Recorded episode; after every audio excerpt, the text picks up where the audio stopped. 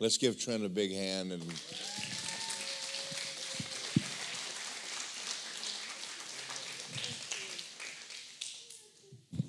Man, it's, these chairs are an invitation to sit down. But if I sit down, I'm going to be swiveling around, I think. You can push it down a little bit. Yes. How are y'all doing? I love Tuesday night. Do you love Tuesday night? Man, I remember last year we were here, I think it was. It was so wonderful. I just love to just study the word, don't you? And good to see you, Pastor, Bishop. Wonderful. You made it in from, where were you? Europe? Oh my goodness. You're all over the place. Thank you for being here. And you know what? If he falls asleep, don't say anything. but if anybody else falls asleep, I'm going to point them out and everybody go. Praise God. Amen. Isn't God good? Amen. Um, Mark asked me to teach on meditation. Okay? So, what we're going to do, everybody's going to get a spot on the ground and you're going to cross your legs. hmm. No, I won't make you do that. but we're going to get into the Bible. Amen. Amen. Don't you love it?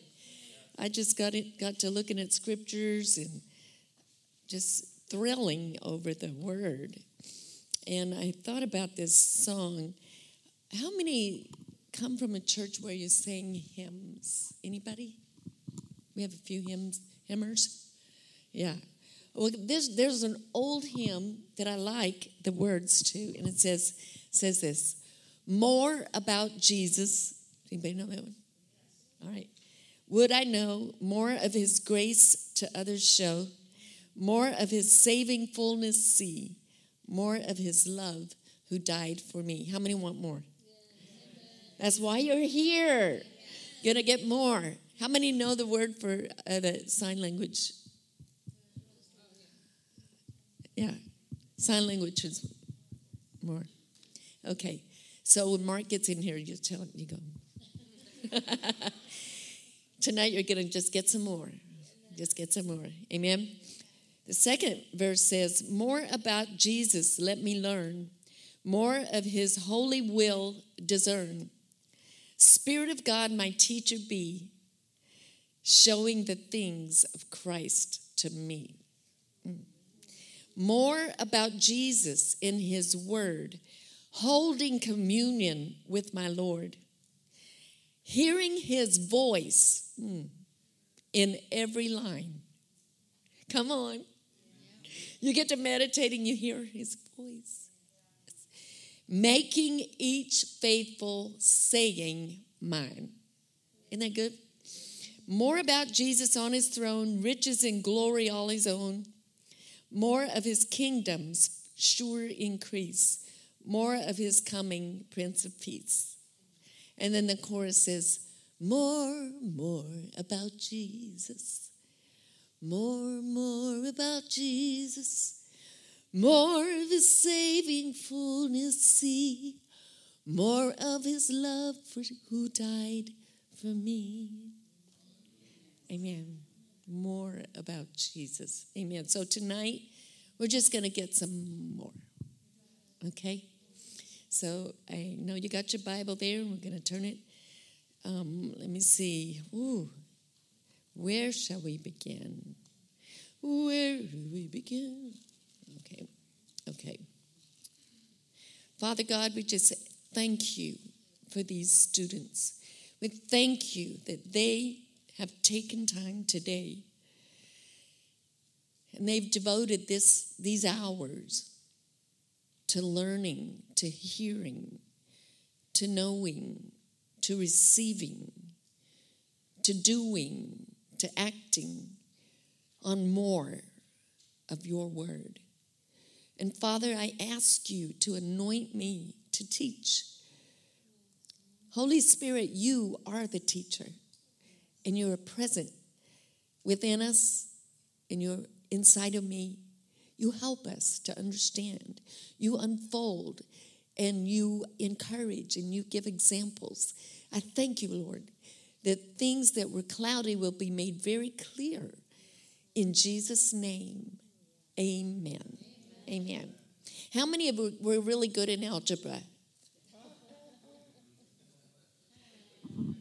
Oh, yes. Oh, I love those people that are good in math. I mean, our secretary, she did an algebra problem the other day. We were trying to figure out something. She said, Oh, it's this. And it was algebra. I never knew you could use algebra in daily living. I thought it was only for school. Well, I did horrible in math because I could blame the rowdy class that I was in, or I could blame the old teacher that I had or the stupid teacher that I had that turned his back and I couldn't hear him and he just let us do whatever we wanted to do.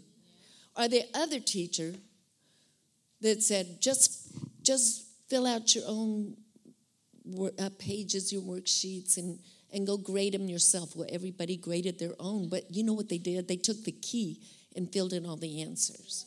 And then she, she graded on a curve. And I was way behind. Well, that wasn't fair. And then I had to take algebra.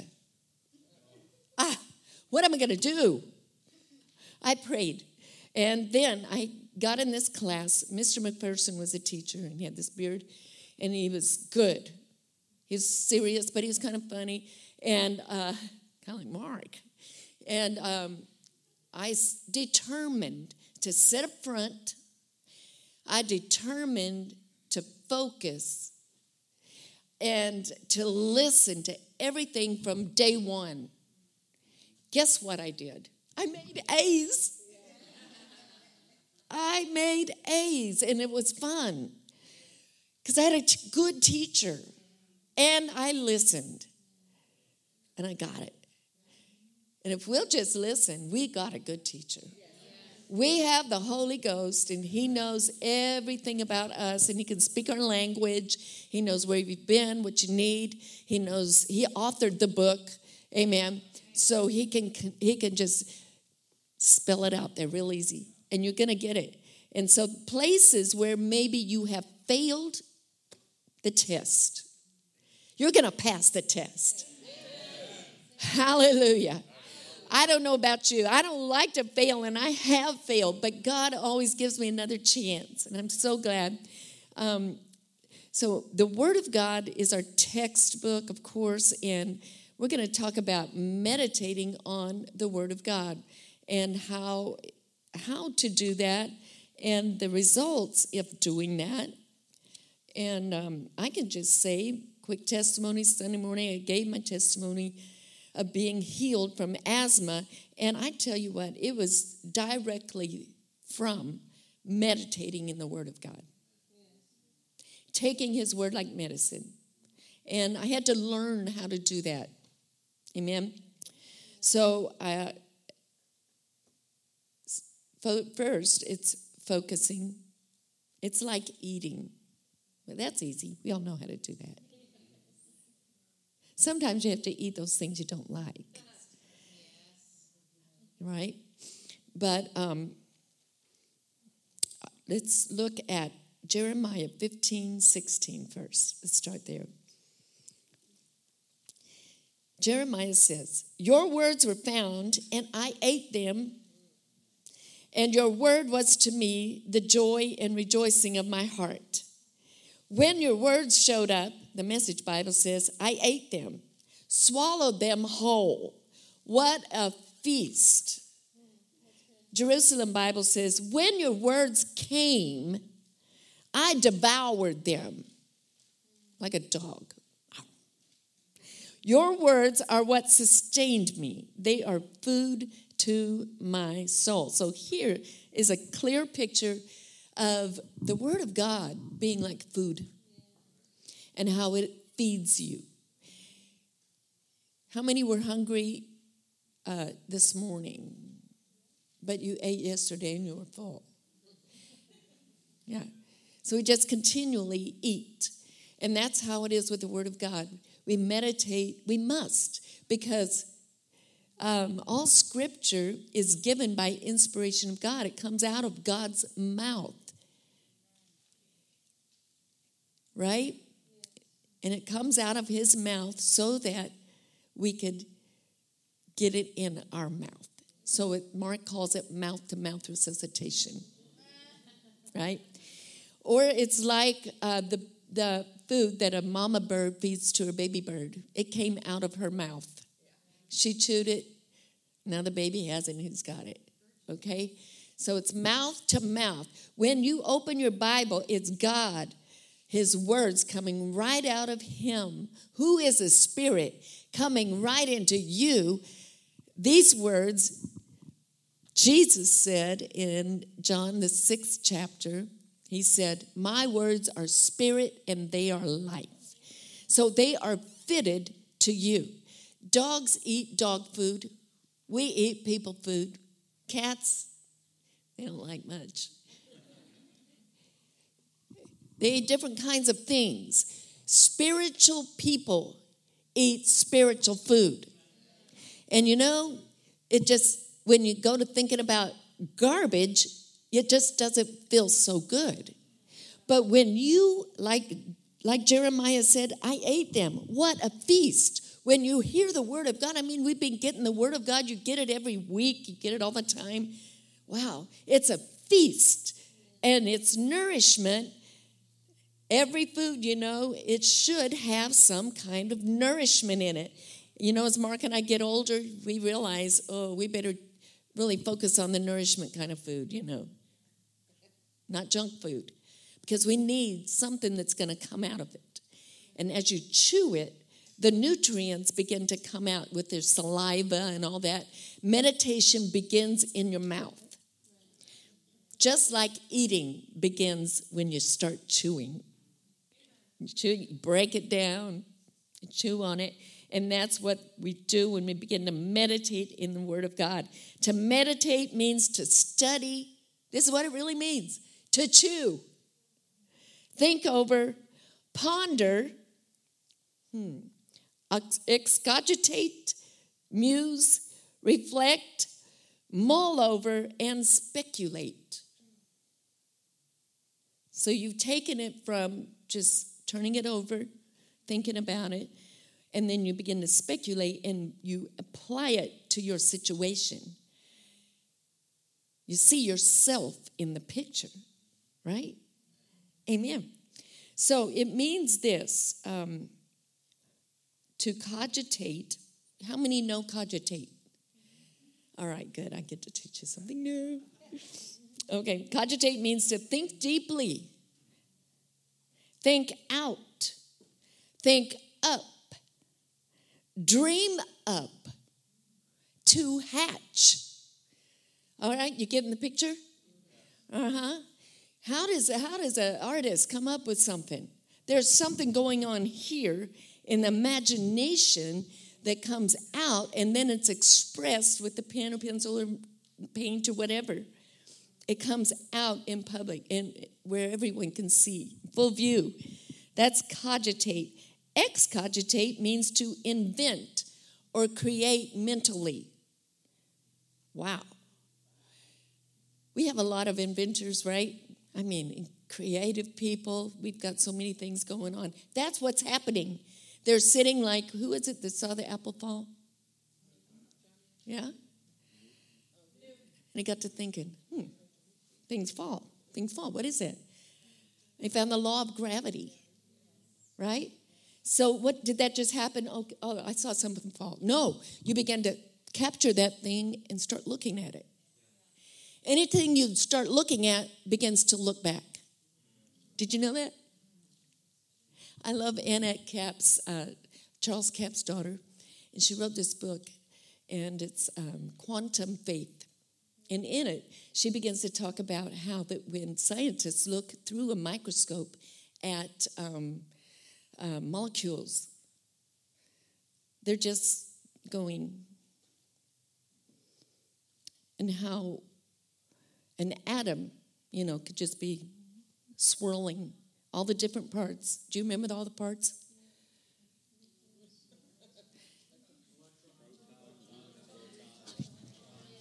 And Mark says a crouton. okay, so all those parts are just moving around, moving around until you look at them. And once you look at them, they come together and look back. I'm saying everything has ears. Everything will respond to your voice or your attention. So when we give attention to the Word of God, my, my, my, Ooh, God is creative. God is all powerful. God is love. God is wisdom. So when you put your mind upon His word, it starts to speak back to you. Amen. I remember going through the scriptures here in my book uh, on healing when I was going through an asthma attack. And as I began to look at those scriptures, they I, I remember one day it was like they lifted off the page they came alive to me. Praise God. And I tell you what, I would start at the beginning of my scriptures and go all the way to the end, like I was taking a treatment. Took a little bit of time. But if we'll give a little time to meditating in the Word of God, you will create your world. You will create your future. Amen. Hallelujah. And I did. I created a healed body. The Holy Spirit said this to me. He said, You remember, your cells rejuvenate, they change every seven years. So instead of your cells being allergic all the time, you're having all these histamines going off. Meditate in the Word and see those cells being recreated with life in them, calm, unaffected, right? So I began to do that. That Holy Spirit told me to do that. And I imagine these little histamines in my system changing. And you know, I did it with the Word of God. In the Word of God, Jesus says, You say to the mountain, just like I said to the tree, and it died. When you speak your words and you're focusing on what you're talking to, things move, things change because you're not just saying empty words, you're meditating on the word and then you're speaking into your situation with God's word. Is that clear? Amen. Now, David was a meditating man, right? I love Psalm 1. Blessed is a man. Does anybody know that verse? Psalm 1 is awesome. Blessed is a man that walketh not in the counsel of the ungodly, nor standeth in the way of sinners, nor sitteth in the seat of the scornful. But his what? All right, everybody look delighted. His delight is in the law of the Lord. And in his law does he meditate when? Day and night. And the result of that is what? He shall be like a tree planted by the rivers of water that bringeth forth his fruit in his season. His leaf also shall not wither, and whatsoever he does shall prosper. So, as you're meditating in the Word of God, it's a spiritual exercise because God's words are spirit, right? John 6 I think 63. My words are spirit and they are life, Jesus said. And uh, as you meditate in them, you're doing what we talked about Sunday morning. Proverbs 4:20. My son, attend to my words. Proverbs 4:20 says, "Incline thine ear to my saying." Do you know that one? Say it with me. Let them not depart from before your eyes. Eyes. So you're making contact with your eyes looking at the word, right? Keep them in the midst of your heart, for they are life to those that find them and health to all their flesh. Amen. So, finding, you want to be looking, searching. Don't you like it? Don't you love Bible school? Because you're going, hmm, ah, God, you said that here, but you said this over here too. Okay, now, ah, I remember this story. Yeah, I'm going to find that. That's a great illustration for this. They are life to those that find them, and health to all their flesh. So the result of that word is powerful. It's healing, it's it's a blessing. Praise God. It'll take you from one place to another place. Praise the Lord. Joshua was a man of meditation, wasn't he? What did he, what did he say? What did Moses say to him? He said, um, This book of the law, Joshua 1 8. Does anybody know that one? This book of the law shall not depart out of your where? Mouth. But you shall meditate therein. I want you to read it with me. Thou shalt meditate therein when?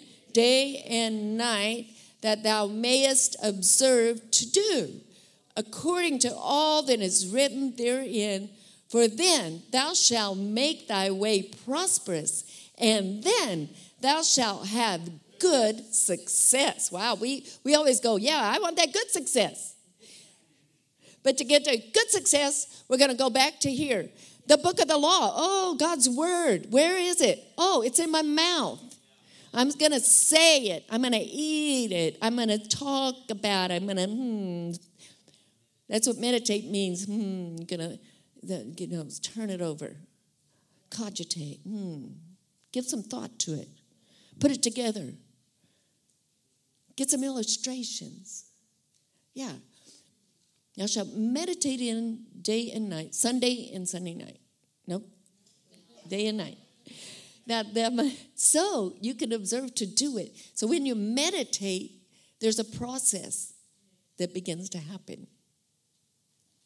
How many have ever done this? How many have ever been mad about something? True confessions. Okay. You got upset about something. And what'd you do? You molded over. You started talking. Why did they do that? They left their stuff all over the floor again. I told them not to do that. and pretty soon, you have worked up a good. what happened? That thought and those words began to move into your action and your emotion, right? And you were just acting out what you are meditating upon. Right? I mean, we meditate all the time. If we're anxious about anything, we're worried, you know, that's meditation, but it's on the negative thing. What are we to do with those thoughts? We cast them down. Yeah. Second Corinthians 10, 4 and 5. Yes. What else? Hold them captive with the word. What else can we do with those kinds of thoughts? Worry and anxiety. What do we do? We capture them. Cast the care. We're casting them down. Cast the care on the Lord. What else can you do according to Philippians 4 6?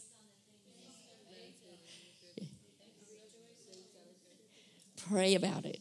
Pray about each one. Pray about it. Oh, isn't that good?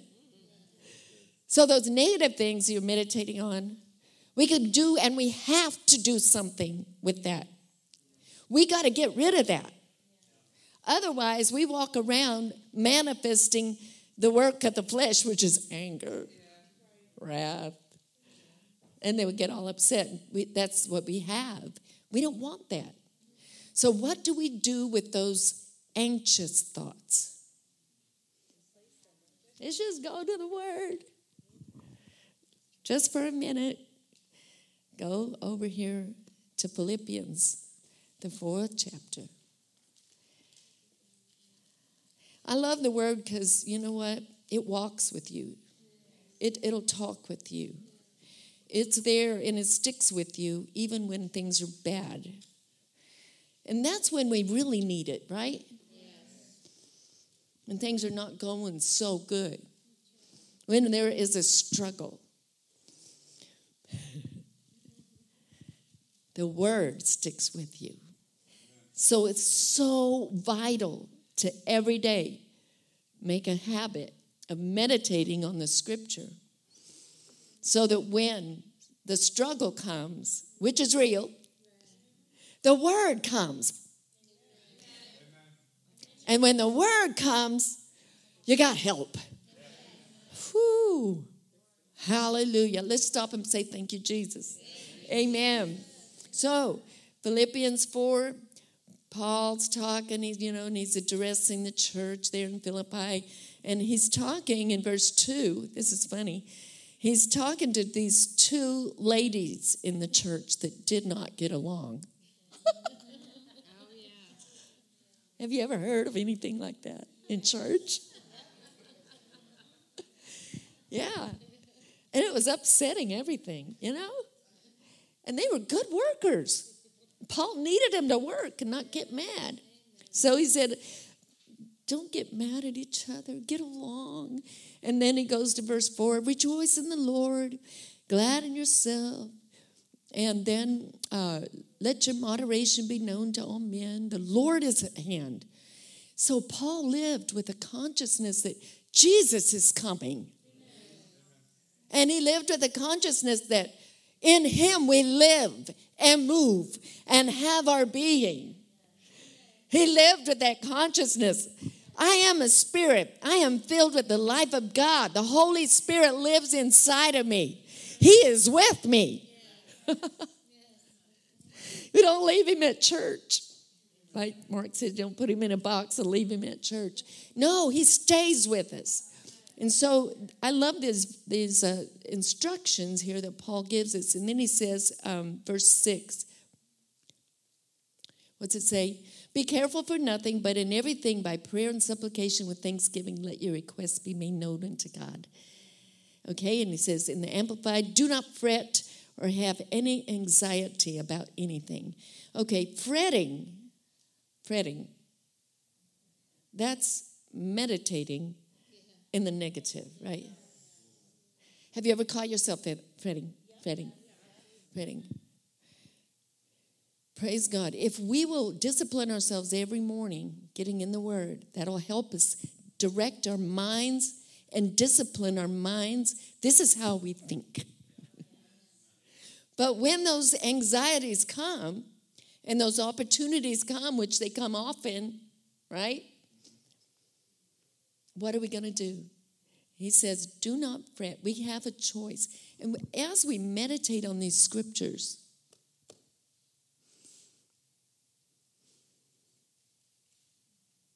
we learn and we train our brain. Don't think that way. So, meditation is an exercise deep on the inside. People can't see it, but they can see it when you don't or when you do. They can see the results of your meditation, right?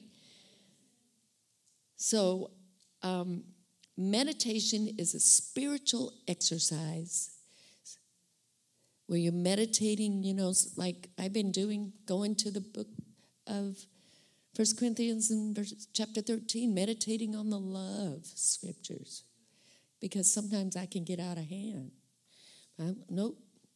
I'm going to meditate on love is kind, love is patient, love is not rude, right? Love, yeah, thinks the best. Think, yeah. And what are you doing? You're training your brain. This is how we think. And as you meditate, you're eating God's word, and you are what you eat. And the thing about God's word, it is alive, it is powerful. It will perform whatever it is that, that you've just eaten. It'll, it will come out. Amen. So, here it says, don't be anxious, don't fret and have anxiety about anything. Anything? No. Anxiety, anxious, all that, it that word literally means to choke. So when we meditate negatively, it's like you're strangling yourself, you're choking yourself. Wow. Ah. But praise God for His thoughts that come down that are full of peace. Amen. So He says, don't, when you're feeling that way, stop. Stop. And he says, in every circumstance, in everything, everything by prayer and petition, by what? Definite request, the Amplified Bible says. Okay, so you're meditating on the wrong thing. Get your eraser out, erase each one of them, and begin to write down God's promise or write down your request to God. Make it clear. So as you meditate on God's word and you write down your request, your eyes begin to look at that request and you put it in, in God's hands. Amen. Right then. Yeah. Amen. And God's promise to you as you pray about everything. Hallelujah. Every circumstance, prayer and petition with thanksgiving. With thanksgiving. Okay, thanksgiving is this. Everybody? It's the lifted hand. Thank you. Thank you. Now look what what happened. You just let it go. So you had that problem. You've been meditating on the wrong thing. There's something wrong. Well, we're going to get God's word. Hallelujah. His peace like a river is in my mind, my soul, my strength. He is my healer. Whatever the answer is, begin to put your mind on that. And then thank God and lift up your hands. Something about doing, not just sitting there, but actually doing something. Thank you, Lord. You heard me. Thank you. Thank you. It's in your hands. This is my mom's secret. Would you like to know? Okay, my mom just went to heaven, uh, lived to 88 years old. Uh, she's a wonderful lady. But she, this is what she taught us. She said, Now, if there's something you've been uh, anxious about, worried about, upset about, she said, maybe somebody has hurt you, wronged you, you need to forgive them, whatever it is. She said, write it down, put it in the Lord's hands, get it on a piece of paper, seal it, she said, I got an old family Bible and I stuck it in the middle of that Bible and I put it up on the shelf. She says, Okay, now, Lord, it's in your hands. And every time I think about it, I'm going to remember that that problem is done, it's in your hands, and it's in the Bible, it's in your hands. Amen? So that was something she taught us that we could release the issue, the negative meditation. Mm-hmm. And then we have the exact opposite meditation. Let's look at it. The next verse. What's it say? And God's peace, verse 7. And God's peace. Let's look at it in the King James. Well, I don't know. I like the seven. I like the, let's do the, keep it in the amplified. All right? God's peace shall be yours, that tranquil state of a soul assured of its salvation through Christ. Everybody look tranquil.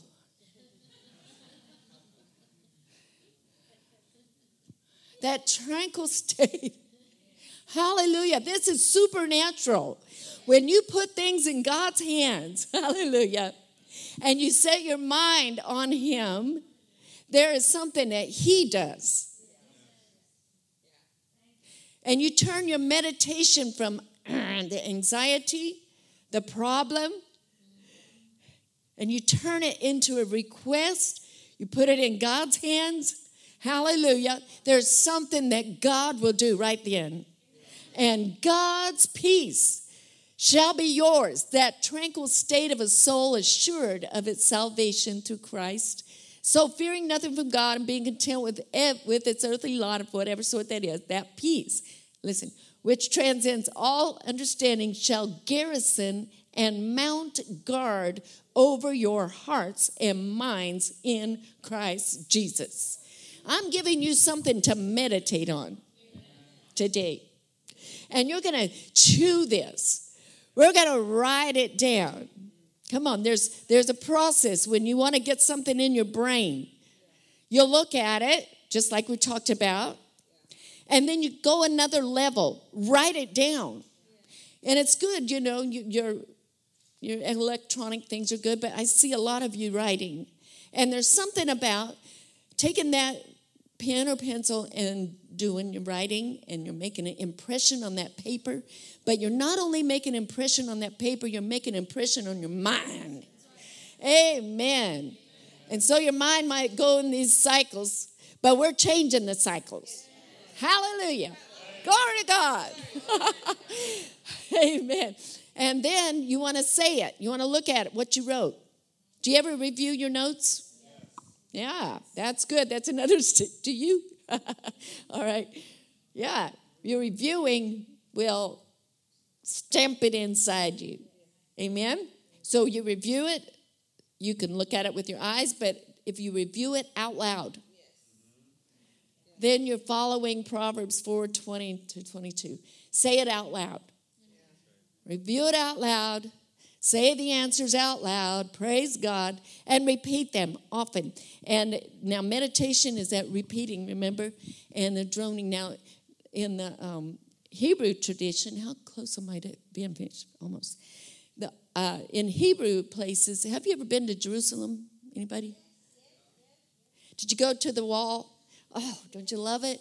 Did you see some of those Jewish people the black clothes and, and you know, and have you ever seen them doing this? Yeah. Okay, that's what they're doing. They're meditating. Have you ever caught yourself doing that? Oh, I know. I, I get in the word and I'm going, mm-hmm. I ooh. and so what they're doing is the Spirit Filled Life Bible has this note in it. I like that that Bible. It's uh, wonderful. Hagah, that's the Hebrew word for meditation. It, Hagah represents something quite unlike the English meditation, which may be a mental exercise only. In Hebrew thought, to meditate upon the scripture is to quietly repeat them in a soft, droning sound. Hmm. Or a song sound. That's what David did a lot. While utterly abandoning outside distractions, from this tradition comes a specialized type of Jewish prayer called davening, which that is reciting texts, praying intense prayers, or getting lost. That's old Pentecostal term. Getting lost in communion with God while bowing or rocking back and forth. Hallelujah. You and God's word just got one. You became one. Oh, what he said and what you believe and what you say, it's all together. Praise God. You're lost in that spirit. You're lost in that thought that came from God's mind. Hallelujah. Woo! This is dynamic. This will explode.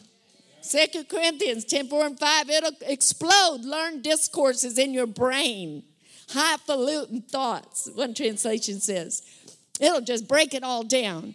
Hallelujah. The word of God is powerful. It'll it'll stand up against whatever you were raised hearing. You blankety blank, whatever. No, the word will totally change your inside voice. Hallelujah. How many have listened to a song over and over and over, and then when you wake up in the morning, it's there? Yes. Yeah. Yeah and it's singing to you. It's singing to you. And as we meditate on the Word of God and sing His songs, hallelujah, worship Him, you go to sleep in that way and you wake up in that way, hallelujah. It just make you happy. And you just fall in love with Jesus. Hallelujah. I'm going to give you some verses just for you to take and meditate on. I don't have time to go into all of them. But David said, Psalm 5 and verse 1 Give ear to my words, O Lord. Incline, come on, God's hearing your voice. Incline thine ear. But no, no, no, wait, I got to read it. Give ear to my words, O Lord. Consider my meditation. Consider means you you're you're you're you got a telescope. You're really focusing on God's focusing on what you're meditating on. Amen. Consider my meditation. Hearken unto the voice of my cry, my King and my God.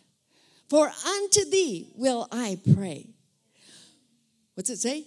My voice shall thou hear in the morning.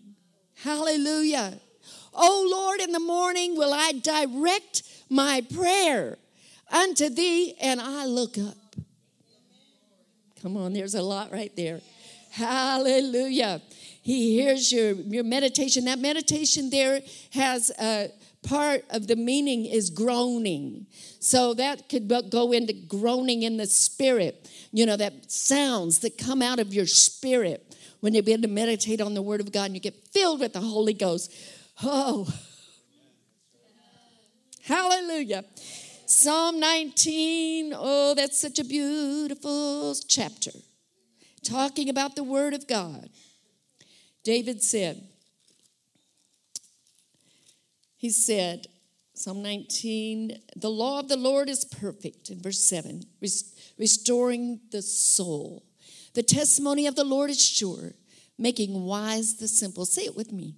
The statutes of the Lord are right rejoicing the heart.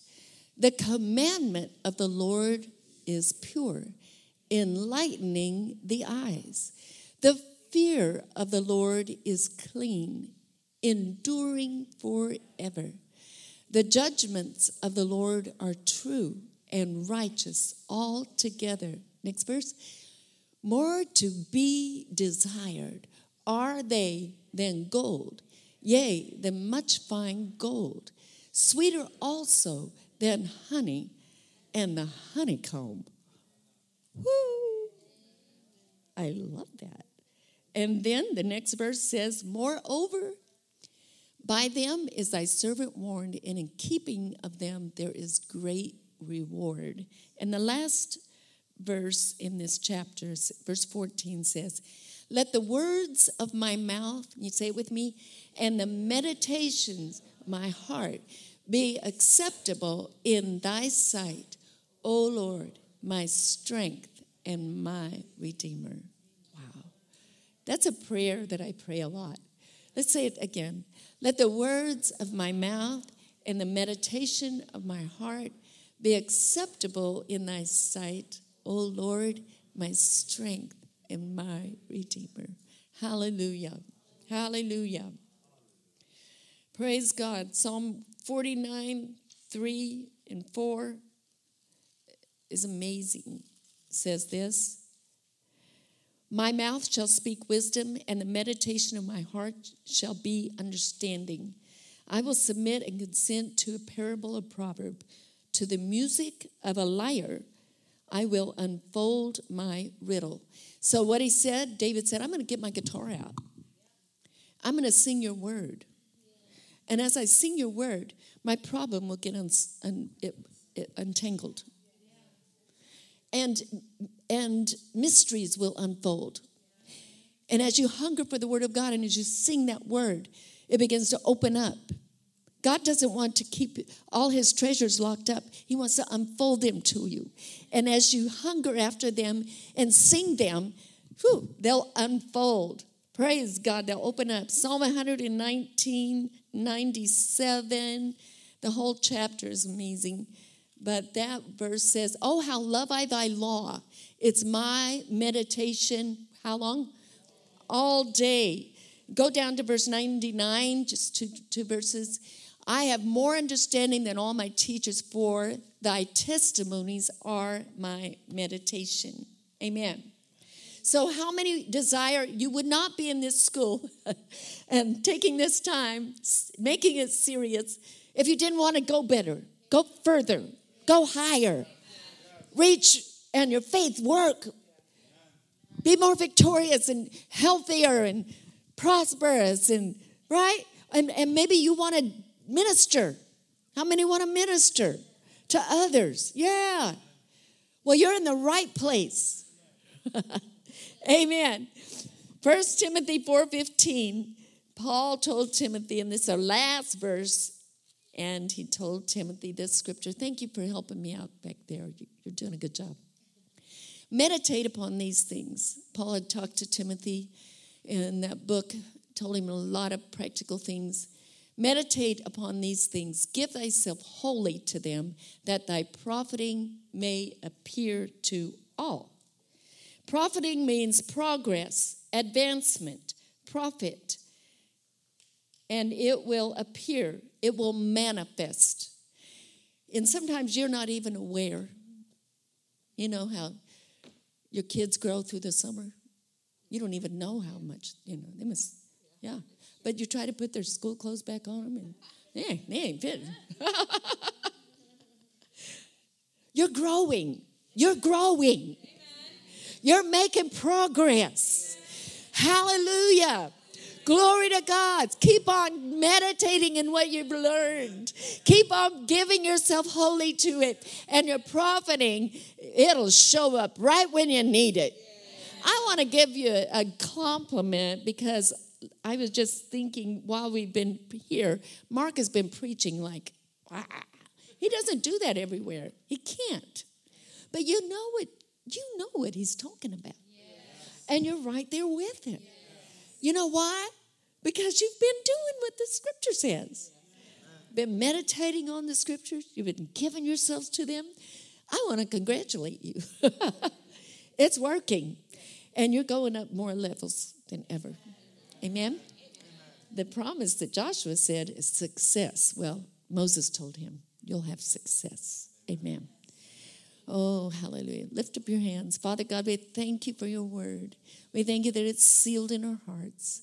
Lord, there's so much that you're doing. Hallelujah. Thank you for the revelation knowledge given by the Holy Ghost. It's God breathed. Thank you. You send your word just when we need it. Thank you. We grasp it. We understand it. We practice it. We meditate upon it. And we teach it to others. Thank you. And we're blessed. Hallelujah. In Jesus' name. Amen.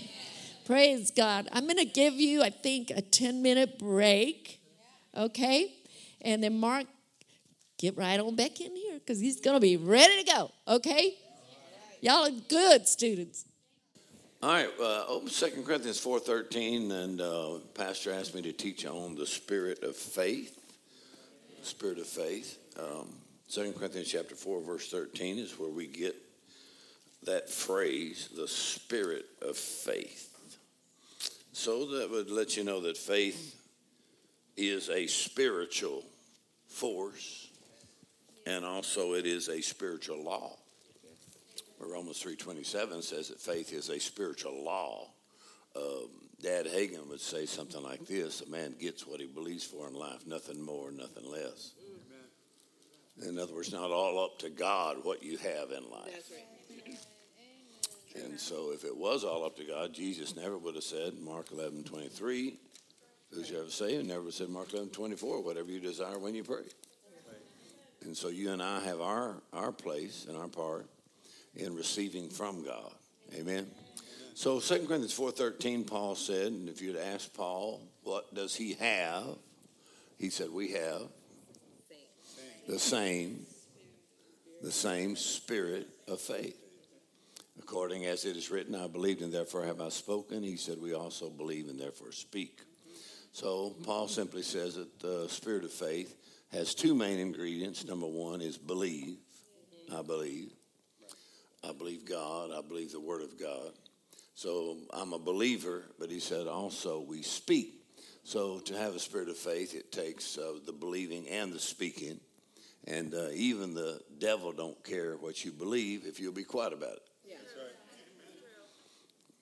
Right? So the speaking part of faith is essential. But Paul says that's what we have uh, the same spirit of faith. Well, it's good to know that uh, he said to Timothy, God's not given us a spirit of fear. Amen. He said we have a spirit of faith. God's not given us a spirit of fear, uh, but a power, love, and a sound mind. So uh, there's um, so many fears listed that if you have my book on the spirit of spirit of faith back there, then I've got uh, several pages on uh, the different kinds of phobias or fears, and there's a, there's a whole list of them. I couldn't even give you the whole list of the different fears that people have. Yeah. All kinds of fears. The psalmist David, though, said, uh, "Cried to the Lord, and He delivered me from all my fear." Amen. So it's, it, it is possible to live free from fear. Amen. To not be intimidated or tormented, you know, by fear. And so he Paul says what we have is the same spirit of faith. And uh, that's really what made Paul tough. Yeah. Spirit of faith gives you a mental toughness.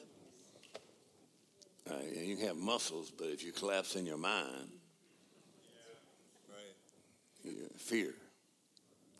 And so Paul had a tremendous uh, mental toughness uh, that he tells some of the things he went through that he uh, was uh, beaten with, with rods, and, and then how many times? Three times, five times beaten with 39 stripes. And then uh, people, the, the torture, the shipwrecks that he went through, the snake bites, and all the, the challenges that Paul went through. And, uh, and yet, Paul never did collapse, he never quit. Amen. Amen.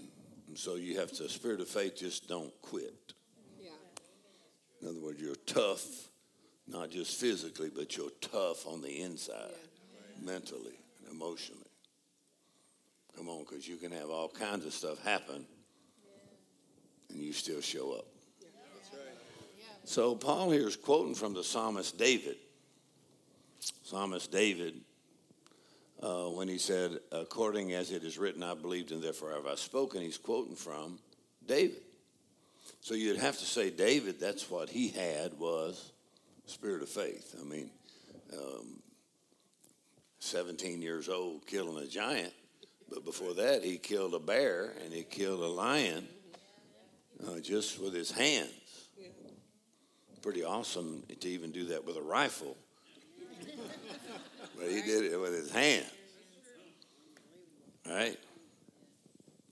And um, uh, I went uh, moose hunting up in the Yukon Territory a few years ago, and I got me a big trophy uh, moose. It's up in my house, and so uh, we. But we were actually grizzly bear hunting. so uh, usually you get your moose, and then you know uh, the grizzly bears will smell it, and they'll come around and get on the carcass, and you can you know get you a grizzly bear.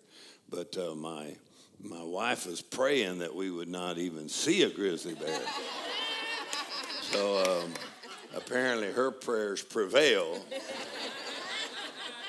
So it was a little frustrating, but uh, um, I had one guide with me, and then we had some challenges, you know, and got stuck in a river, and and so I had to follow the animal trail to our little cabin on the side of a mountain while the sun was going down. And so I'm on the animal trail with uh, my rifle, ready to fire all the way down. And in my mind, I'm going through the scenery Yeah.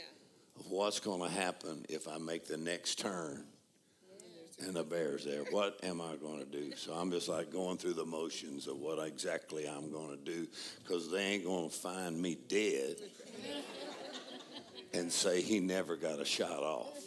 No, he will get some shots off. I mean, so, so um, uh, imagine killing a bear or a lion, fearless like that. So when he faced Goliath, he sounded totally different than everybody else. I mean, he said, what made him different? Well, he showed up with what? Spirit of faith. Paul said that we have the same thing that David had. In other words, the spirit of faith is the same, and the spirit of faith really is, you could call it a spirit of victory. Spirit of victory, or you could say, spirit of faith will take the whine out of your voice. Yeah, so 'cause sometimes people, you know, even Christians, they, they'll, you know, confess the word or talk about, you know, how powerful God is, but they the, the whine never leaves their voice. Uh, I don't know. Some people actually think that uh, they would rather have sympathy than respect. Uh, Y'all say, in other words, you get sympathy if you whine long enough. You know that. People say, poor old me. But if you want to live with respect in the world, you can't sell out for sympathy. Are y'all still here? So you have the spirit of faith will take the victim out of your voice and the whine out of your voice. And so Paul said the spirit of faith has these two ingredients as I believe and I speak. Right? And so the spirit of faith is more than just a formula. It is a spiritual force or power. Right? And so the psalmist David said in Psalms 18, he said, The Lord will light my candle. Then I can run through a troop, leap over a wall, and then I'll chase my enemies down and trample them under my feet, and they'll never rise again. So the spirit of faith is a major attitude. All right, let's see if we can work on your attitude, because I mean, I mean, it don't matter, how, you know, how big your muscles is or how smart your brain is if you get if you get whipped in your attitude. That's true. That's good. So we got to work on your attitude. Spirit of faith is a major attitude. Amen. Not of arrogance. Come on. But of confidence. And, and even Jesus had this attitude. I mean, Jesus was constantly confessing and declaring his identity, his destiny, where he came from, where he's going. My favorite quote from Jesus probably is in, in uh, John, where he says, My Father is greater than all. They said, We're going to do this to you and we're going to do that to you. And Jesus said, You must not know who my daddy is. My father. How many of y'all know who your father is? Well, that's, that's where the spirit of faith begins. My father is greater than all. Amen. So, so Jesus not only knew that, but he, he confessed that. He was constantly declaring, come on, his identity, come on, his destiny. And so a lot of times people say, well, I just want to follow Jesus. Well, if you're going to follow Jesus, you're going to have to have a bold confession of who you are, where you came from, and where you're going, and there ain't nobody going to stop you. Y'all still here? So the Apostle Paul, he said, what we have is the same spirit of faith. And he said, so David said, the Lord will light my candle. When the, he said, the Lord lights my candle. So the spirit of faith is more than a formula. Really, it's a fire. Amen. So it's different than information because when you receive the word revelation, amen. Because when Jesus, they come on, disciples on the road to Emmaus, what happened? It says Jesus went through the scriptures and told them who he was, showed them the scriptures about his death and resurrection. What did the disciples say? Did not our hearts burn within us while he opened the scriptures to us? All right, let's just try this side over here. Come on. Because if come on, if the scriptures, the word of God open to you, it should make your spirit come on, burn. There should be some fire on the inside of you. So that means it's more than just doctrine and theology. It kind of it's a fire that lights up your inner man. Amen. So he says, The Lord will light my candle. We know that the spirit of man is the candle of the Lord. So he said, The Lord will light my candle. And so he said, Then I can run through the troop and I can jump over a wall. So a lot of times people, they run at the wall and hit the wall. And then they won't even try again because of failure. Come on, disappointment. Right? But he said, The Lord will light my candle. Then I can run through the troop. Then I can jump over the wall. Then I'll chase the enemy down. Then I'll trample him underneath my feet, and he will never get up again. Well, I'm telling you, you're talking about attitude, man. I mean, here we got an attitude here, and that is, I'm not just going to run you off. I'm going to chase you down and stomp you. I'm going to whoop you and your kids and grandkids. In other words, it's going to take you back. So, so there was a certain boldness with David. Amen. But he said that happened when the Lord will light my candle. So a lot of times you have to wait till your candle gets lit. You say, well, how will I know when it's lit? You know when it's lit because, I mean, fire burns in your heart and there's a desire and a dream. What? That you don't have to spend the rest of your life in these limitations. Come on, or in this bondage, are intimidated by this or that. And so your candle gets lit and you say, Boy, I'm going to chase the devil down and stomp him. And so David, that was his attitude, right? Amen. So you, you just kind of have a boldness like that. Praise the Lord. Spirit of faith. So certainly you're not arrogant, but there is a definite boldness that you boldly say, "The Lord is my helper; I will not fear what man shall do unto me." So it's not like you're just kind of whining a scripture, you know. That, oh, what are you going to say with boldness now? Amen. And so your the spirit of faith is really lit with what you and I call uh, revelation knowledge. Revelation knowledge is the most dangerous information in the world. You said, What do you mean it's dangerous? Well, once you have revelation knowledge of the Word of God, revelation knowledge gives you inside information, right? So the Apostle Paul said, Because of his abundance of revelation, a messenger of Satan was sent to attack me constantly. Why? Because he was carrying revelation knowledge, which you would say this information, holy information, revelation knowledge he's carrying of the gospel of Christ that is really the, the message that changes the whole world. I like to say this information will change a nation. So China and Russia more afraid of the gospel than they are the U.S. military. Come on, you send uh, a thousand missionaries into China. Are y'all still here? Come on, because man, they're trying to. I mean, I just trying to get into Pakistan, you know, just a couple years ago, and they found out I was a preacher. They shut me down. You ain't coming in here, man.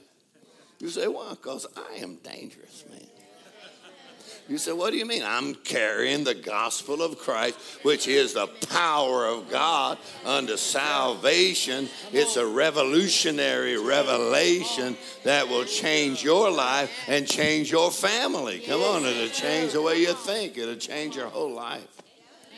Amen. Amen. So your your prayer with a spirit of faith, your prayer is simply the Ephesians 1 prayer.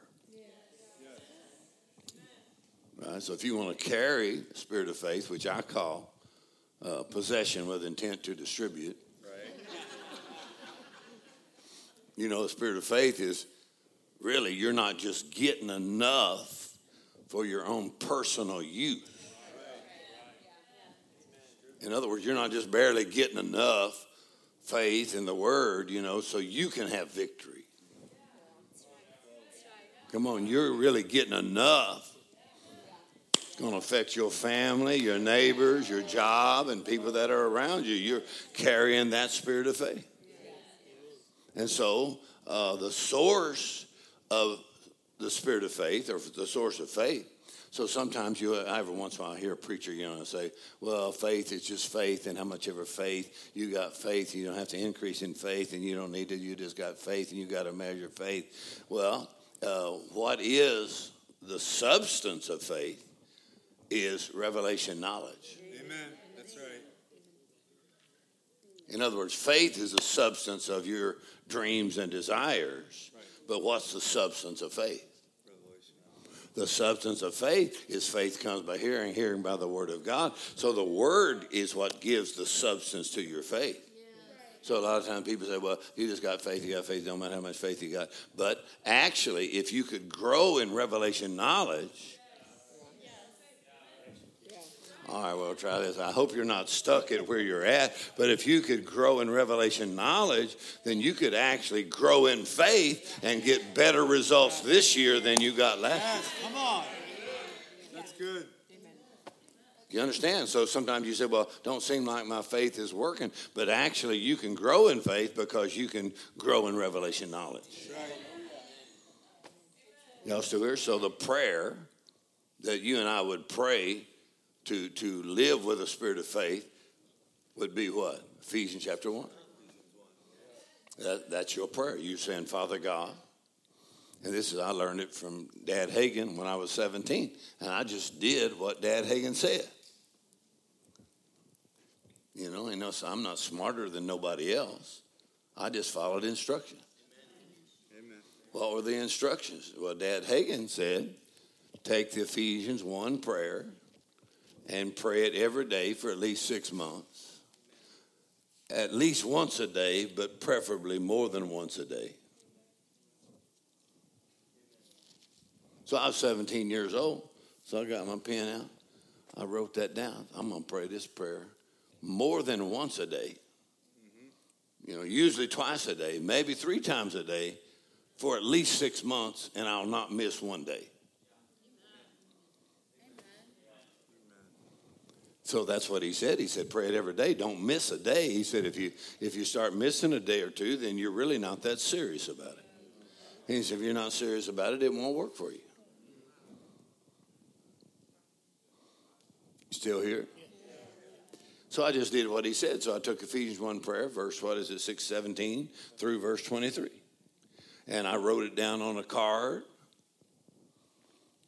King James on one side. Back in those days, kind of the only other translation we had was the Amplified. So I put the King James on one side, put the Amplified on the other side, and I just carried it around my back pocket, man. Back in those days, you know, I had bell bottom blue jeans and had platform shoes, you know, that sit up about three, four inches like that, and had, had afro hairdo, come on, had patches everywhere, and I weighed about 165 pounds, come on, and so,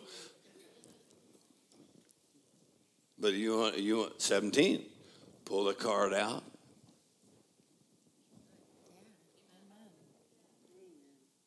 Father God, I'm asking you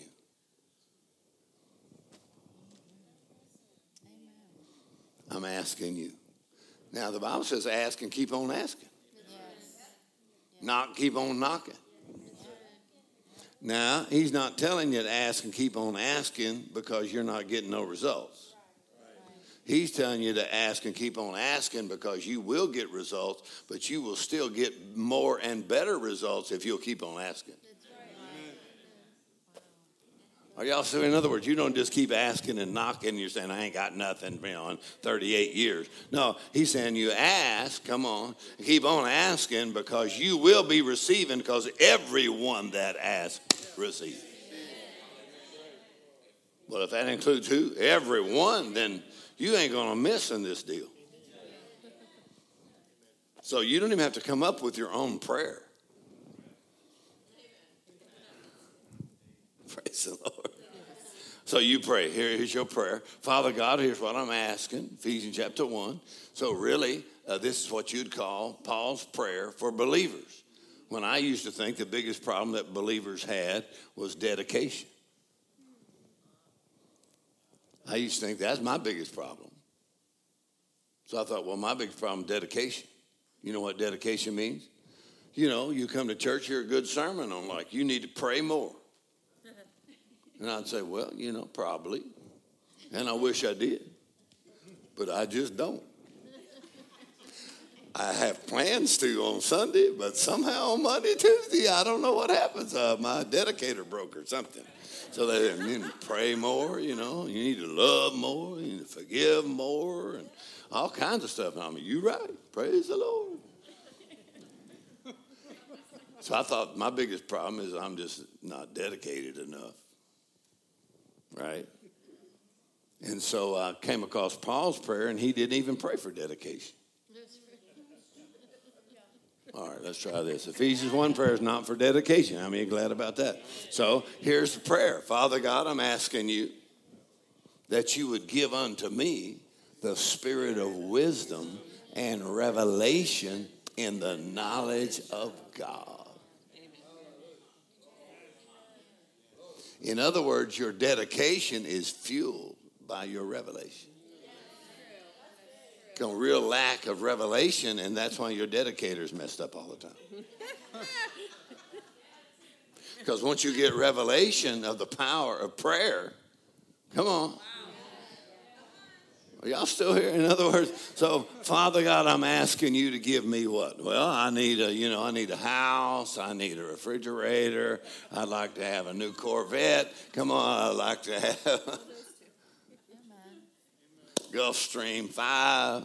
So, so there's a lot of things you would, you could ask God for, but really Paul's prayer is simply, I'm asking you to give me the spirit of wisdom and revelation knowledge. Because once you get that, you can just get anywhere you need to go from there. Yes, absolutely. I said you can just get anywhere you need to go. Amen. Amen. So he says the spirit of wisdom, revelation. Then he said the eyes, the eyes of your heart flooded with light. The eyes of your heart. So the spirit of wisdom and revelation. How can you tell that it's happening? He said it affects your eyes. The eyes of your heart flooded with light. Y'all still here? So now faith comes by hearing and hearing, but revelation knowledge affects how you see. When you're reading a word, what you see, other people don't see what you see.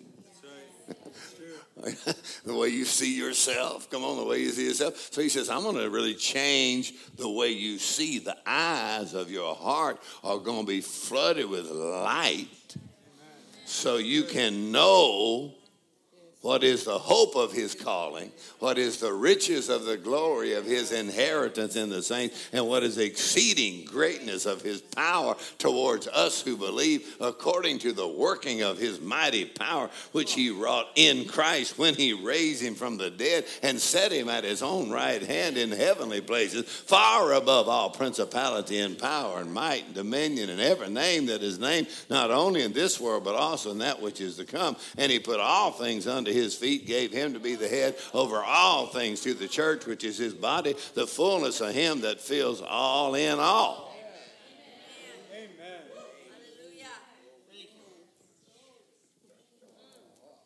Come on, so you start getting that look in your eyes. That's right. Come on, and sometimes when you see the possibilities, exceeding great power that raised Christ and belong to every believer, you get a little bit of a, a wild eyed look. It's kind of like, because there ain't no power shortage here. All right, let's try that. I said there is no power shortage at all. In other words, it's power that released towards us who believe, but it's not enough to just be a believer, so to speak. You have to have the spirit of wisdom and revelation in the knowledge, because that's where your faith comes from. So, what would your prayer be? Father God, I'm asking you. How often you going to do that? Well, you can do it King James on one side, do the Amplified on the other side, and then you can throw in some other translations if you want. But I like to kind of just stick with a couple ones, and then I just pray that prayer, and you do that uh, every day for at least six months, is what he said. Right in the eyes. Come on, your eyes. Right. Your eyes. Come on. You know what they say? Lights on, nobody's home. You know. In other words, there's some people that just like. You, in other words, you just quit slobbering on yourself, you know, and you and you start coming alive with a fire. You get lit on the inside. Wonder what the call of God is for my life. I wonder what He's called. Wonder what kind of inheritance is available that belongs to me, and I wonder what kind of power, tremendous power, that belongs to us who believe. Come on, that is devil defeating power, and so you chase the enemy down and trample him underneath your feet. I mean, it's a way to work on your attitude. Praise the Lord. So, the spirit of faith, first of all, affects your attitude. All right, so Viktor Frankl, you know, I got a quote from Viktor Frankl. So, I got a quote. Is that really necessary? Anyway, so I got a quote from Viktor Frankl.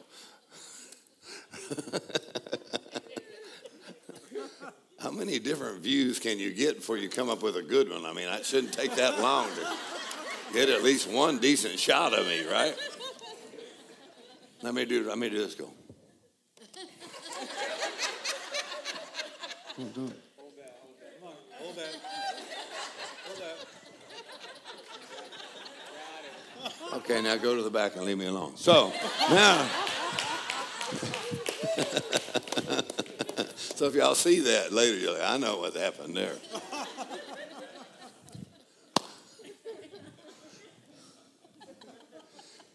So the spirit of wisdom and revelation and the knowledge of God simply means you begin to understand how God works.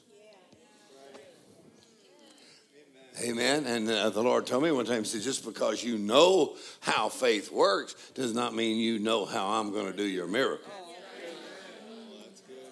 In other words, you can learn the ways of God, but you don't know how He's going to do what He's got planned for your life. It can come through the door, the ceiling, it can come through the floor, it can come through the most unusual sources. It's my job just to have a spirit of faith. I believe, I speak, and let God be God. Come on, He's the God, Almighty God. Amen. All right, now that's a good point right there, see? So, Viktor Frankl, he uh, Nazi concentration camp survivor. And you can imagine the torture in the concentration camp. I mean, we preached in Germany and Austria and went to the, the concentration camps where the uh, Jews were held, and how many people died of diseases? How many, well, how many died during the uh, World War II? How many Jews died? I mean, millions. So he's a survivor. And uh, the living conditions, the food, lack of food, and the, the torture, the way the soldiers would talk to them. I mean, I mean, when World War II was over, they're, they're hunting down these guys. So they tortured them. So how you going to survive? Come on. You get a little bit of bread. Come on. How you going to survive? I mean, day after day being in this kind of torture. Well, it's a lot easier just to give up. Let's try that again. I said it's a lot easier just to give up. But if you give up, they win. Yeah. That's right. Yeah. So he said, uh, the last of all human freedoms is the ability to choose one's own attitude regardless of circumstances. In other words, they had him, you know, in a barbed wire, and they had him in there with no clothes and freezing, and the food and the and the diseases. He said, but the the last of all human freedoms. That means you can take away all my freedom, but I still have this freedom. I can choose my own attitude. So he said, I refused to allow my attitude to become hopeless.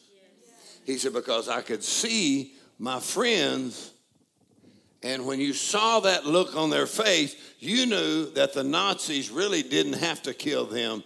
They actually would stop eating and they would really commit suicide or run into a fence. Man, if the, if the devil could whip you anytime he wanted, you'd be dead already.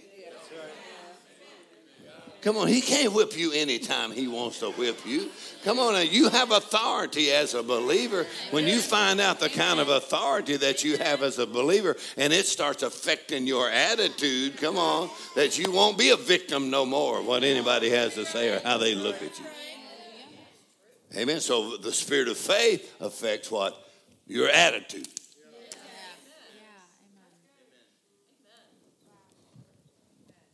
Y'all still here? Well, we preach a lot in prisons, you know, and I was pastoring, we went to 30, 30 different prisons every month. So we had a network of men, and we took the books in on faith and who you are in Christ. And so a lot of prisoners in there got the gospel. So we'd go to 30 a month. So we'd come in, we'd, we'd meet the warden, you know, and we'd come in and do a service, pass out the books, you know, and then we had the team that did that also. So, uh, so, it's, so he showed us some of the artwork and some of the things that the prisoners did, and we were like, this is phenomenal. These, these people that are held here in this prison, they are tremendously talented, smart, creative, brilliant people held in prison. He said, Oh, they do not lack for talent, they lack for purpose. Are y'all still here? In other words, self inflicted, self sabotage behavior. Are y'all still here? Come on, because I go into prison when the guys would, I was, I was uh, younger back in those days, so I'd go in there, so I'd preach to them, and they'd, they'd start hollering at me, hooting, hooting and hollering. And I'd just keep preaching. And finally, that I got mad, you know, the guys kept hooting and hollering. And I just said, what, what you laughing about? You, you laughing at me? You think you're laughing at me? You're going to mock me for coming here and tell you about Jesus? How can you laugh at me? I'm not in here. You in here. I'm not in there. Looks to me like you're the one. Because I'm fixing to walk out. You're going to stay in here. So don't be laughing at me. You need to hear about Jesus. Because every time you say, I'm getting out of here and I'm never coming back, but you come back every time. Seems to me that somebody's making a fool out of you and you're too dumb to know it. I said, and let me tell you who that is. That would be the devil who wants to steal, kill, and destroy. And I dare you to stand up to the devil, and you'll never be able to stand up to the devil unless you know about the blood of Jesus and know who you are in Christ. Then you will no longer destroy yourself. Come on, how many like to refuse to destroy yourself?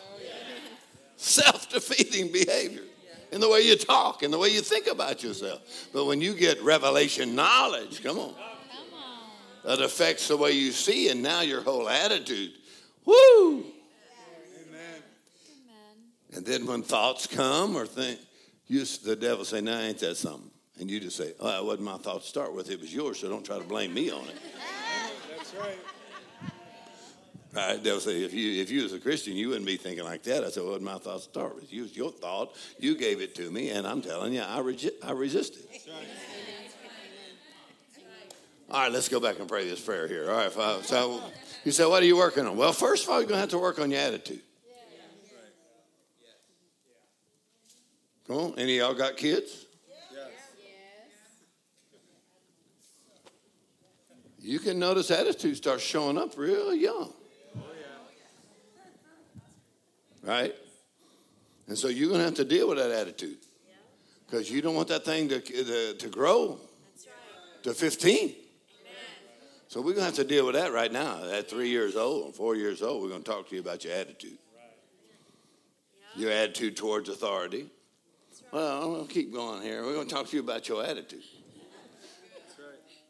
Amen. You don't like to close the door? Well, they can put you in a place where they'll close the door for you.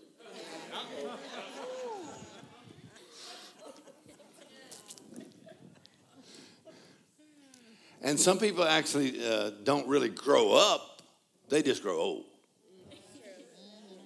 Come on, they've never confronted the basic attitudes that they have in life that make them feel like they're a victim or they're helpless or they're hopeless. And so they have self sabotage behavior, the way they talk, the way they act towards themselves. But when you get the spirit of wisdom and revelation in the knowledge of God, and the eyes of your heart are flooded with light, and you see what God has done for you in Christ, and the power of the blood, and the tremendous power that raised Christ from the dead towards us who believe, you're like, I am not powerless here. I am not a victim here.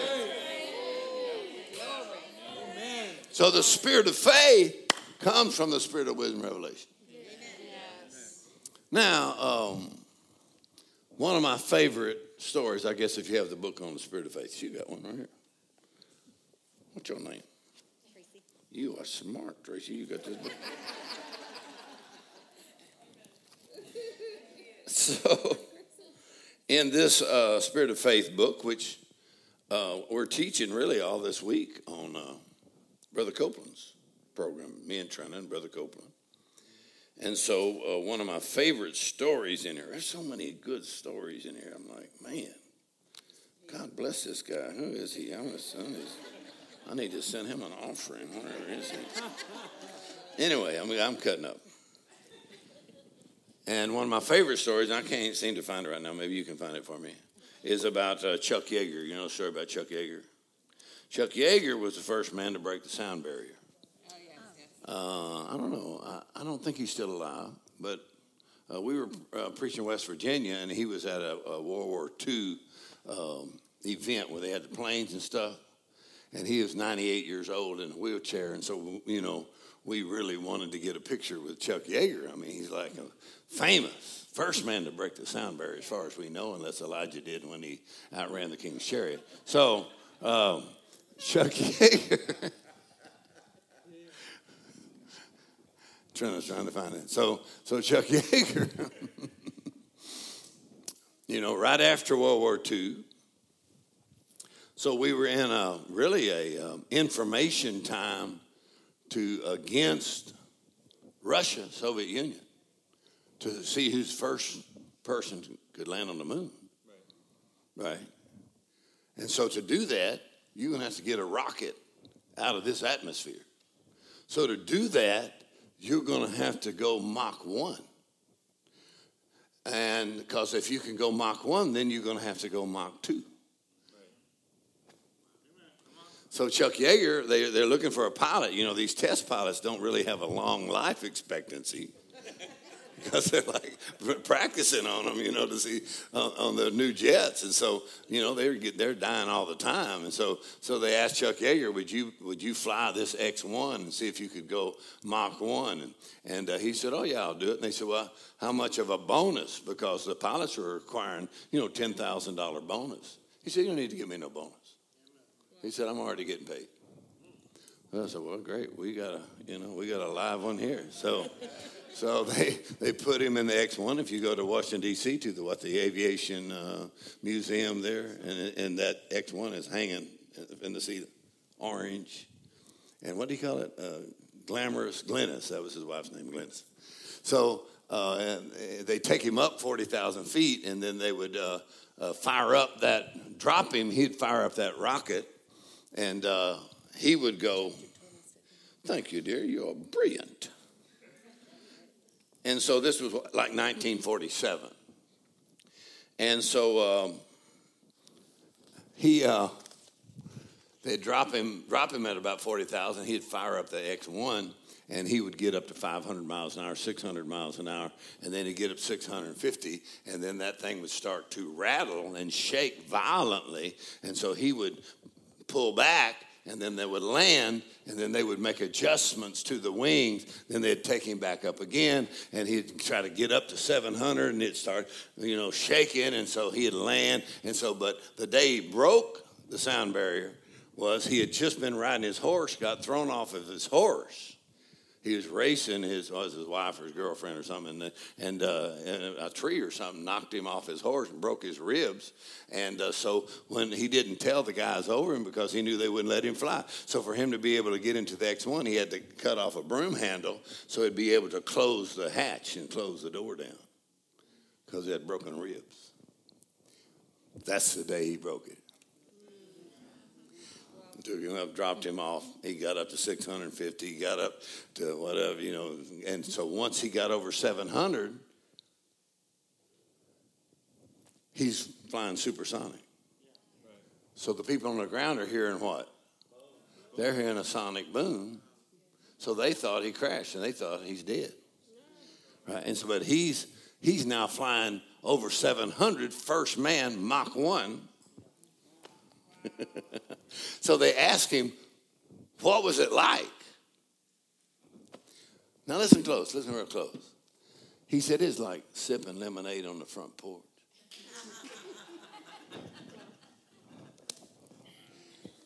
because everybody else was afraid to do it because of all the fears that anybody that breaks Mach 1 will disintegrate because it's impossible to, to go that fast and survive.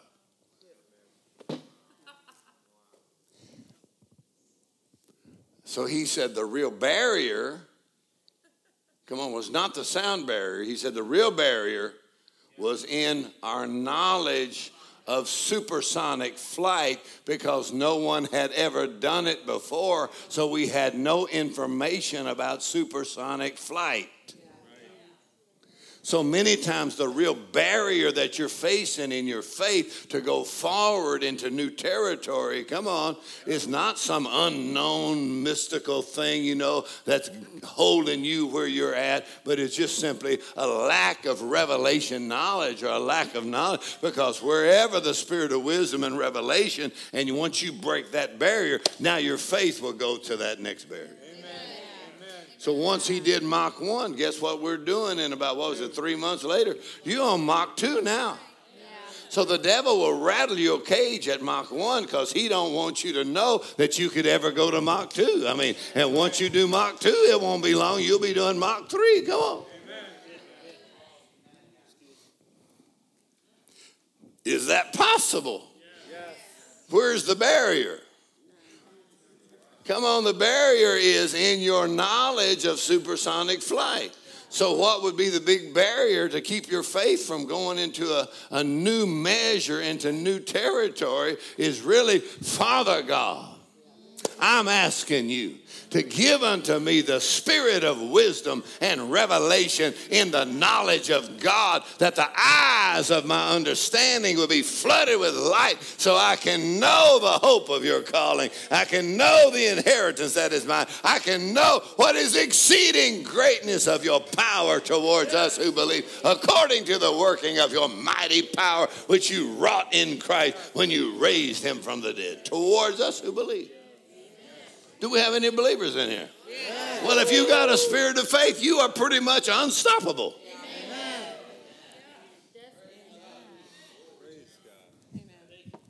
Praise the Lord.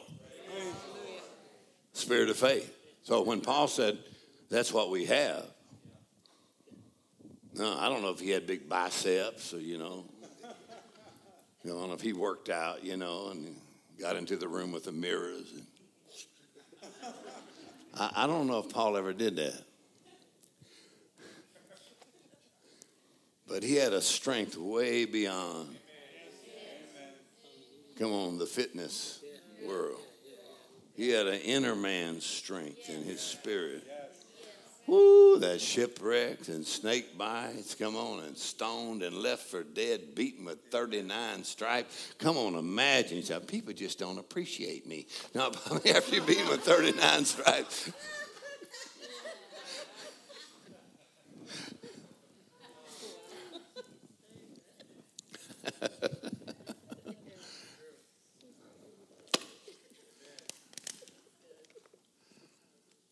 And that's why some, some people leave the church. They go, well, if people are like that, I'm leaving. Let me explain something to you. People are like that. Everywhere. no matter what church you go to, man, you're going to meet somebody that's going to knock you out of the race. Come on, but if you're looking unto Jesus, who's the author and the finisher of your faith, amen. So the spirit of faith does not make you perfect, so to speak. Come on, you could have a, a lot of areas God's still working on you. But when the spirit of faith goes, everything else goes out with it. But if you maintain a spirit of faith, come on, even if you may be disappointed in yourself, you just say, But I still have a spirit of faith. I still believe God. I believe the power of the blood of Jesus. I believe the word of God. I still believe I'm redeemed by the blood. I'm a new creature in Christ. So, so you, you have an attitude of faith because if you read Hebrews chapter 11, faith chapter, there's not one perfect person in the whole chapter. Do you know anything about the Bible? I mean, read Hebrews 11. There's some real misfits in there. Don't look at anybody right now, but you might qualify for Hebrews 11. I mean, you got some people in there that have had some problems. Are y'all still here? Got a prostitute in there. I don't want to bring that up. Come on. Come on. You got oh, in there. They, uh, Noah and Moses. Right? So you can have faith in God. You might be surprised who has faith in God that may have some other problem. Don't look around the room right now, but you might be surprised that people that come to church might have some problems that you may not even know about, which is a good thing.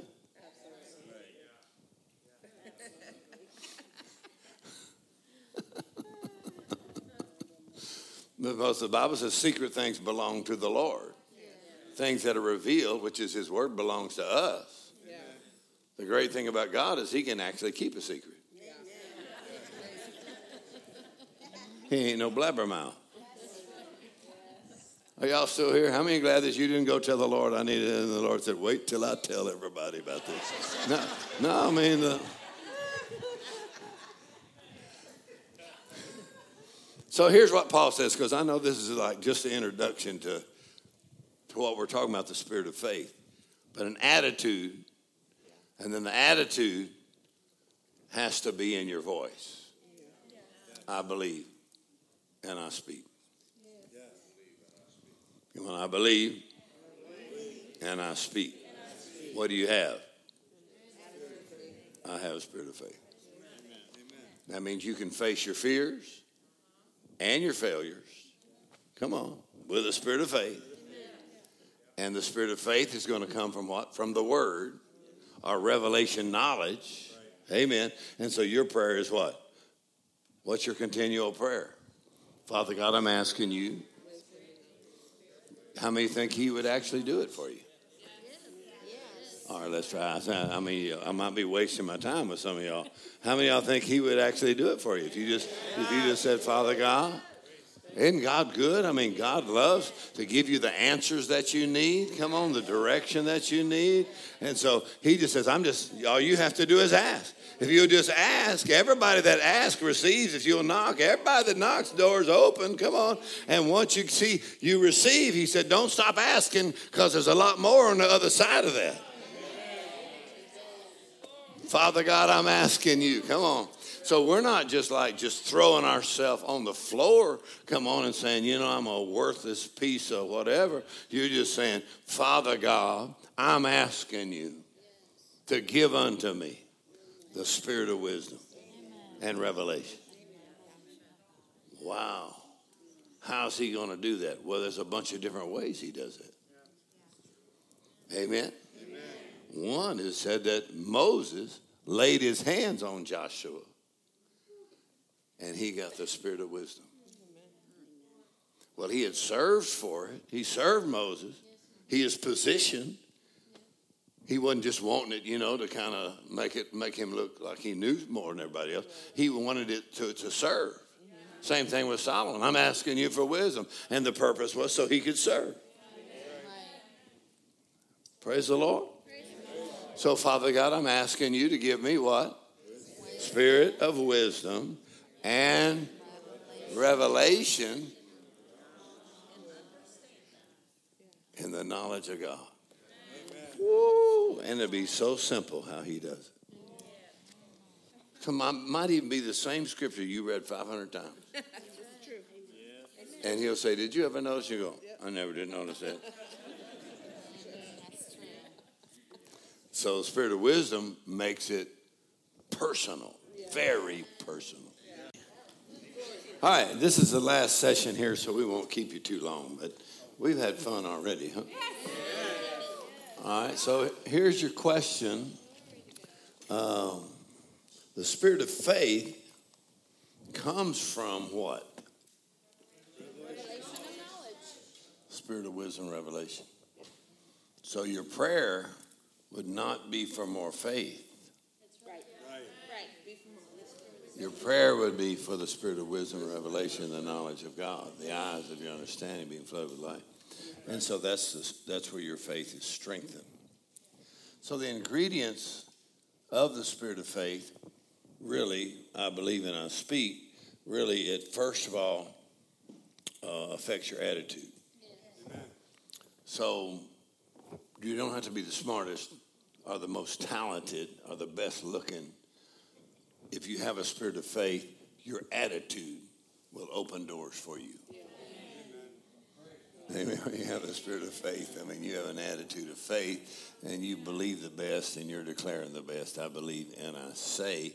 So that means uh, the spirit of faith would be in your in your voice. Amen. So when you're talking about the spirit of faith and and uh, how it works, Paul said that's what we have, and that's really what keeps us from collapsing if you think about how much pressure he was under, and he describes it in in uh, First and Second Corinthians, he describes the kind of adversity and the pressure that he was under. And so when Paul says we have the same spirit of faith, we believe and therefore we speak. So he's really quoting from uh, David, and so you would see all the people with the spirit of faith. You would see the list in Hebrews chapter 11. You would see, wow, throughout the Bible, the spirit of faith. And so it, that's really what determines whether you win or lose is the spirit of faith. Amen. And so um, the spirit of faith, I believe, and therefore I speak. So we're going to go and look at several ingredients in the spirit of faith. And I'm using this book right here, which is the quote book because uh, we have like 50 years, 50 years of. Um, I started preaching in uh, on faith in uh, East Africa when I was 17, and so that was my my greatest desire was to uh, 17. So I quit playing football. We had a football team that had been undefeated for four years, and so we were very a championship football team. So I just quit football and I just went to Africa. So my coach, you know, what are you what are you doing? You know, they always call you by your last name. I don't know. Maybe you should call them by their last name. You know, they'd say, Hankins, what are you doing? No, you know. so, I don't know, Johnson. So, so coaches.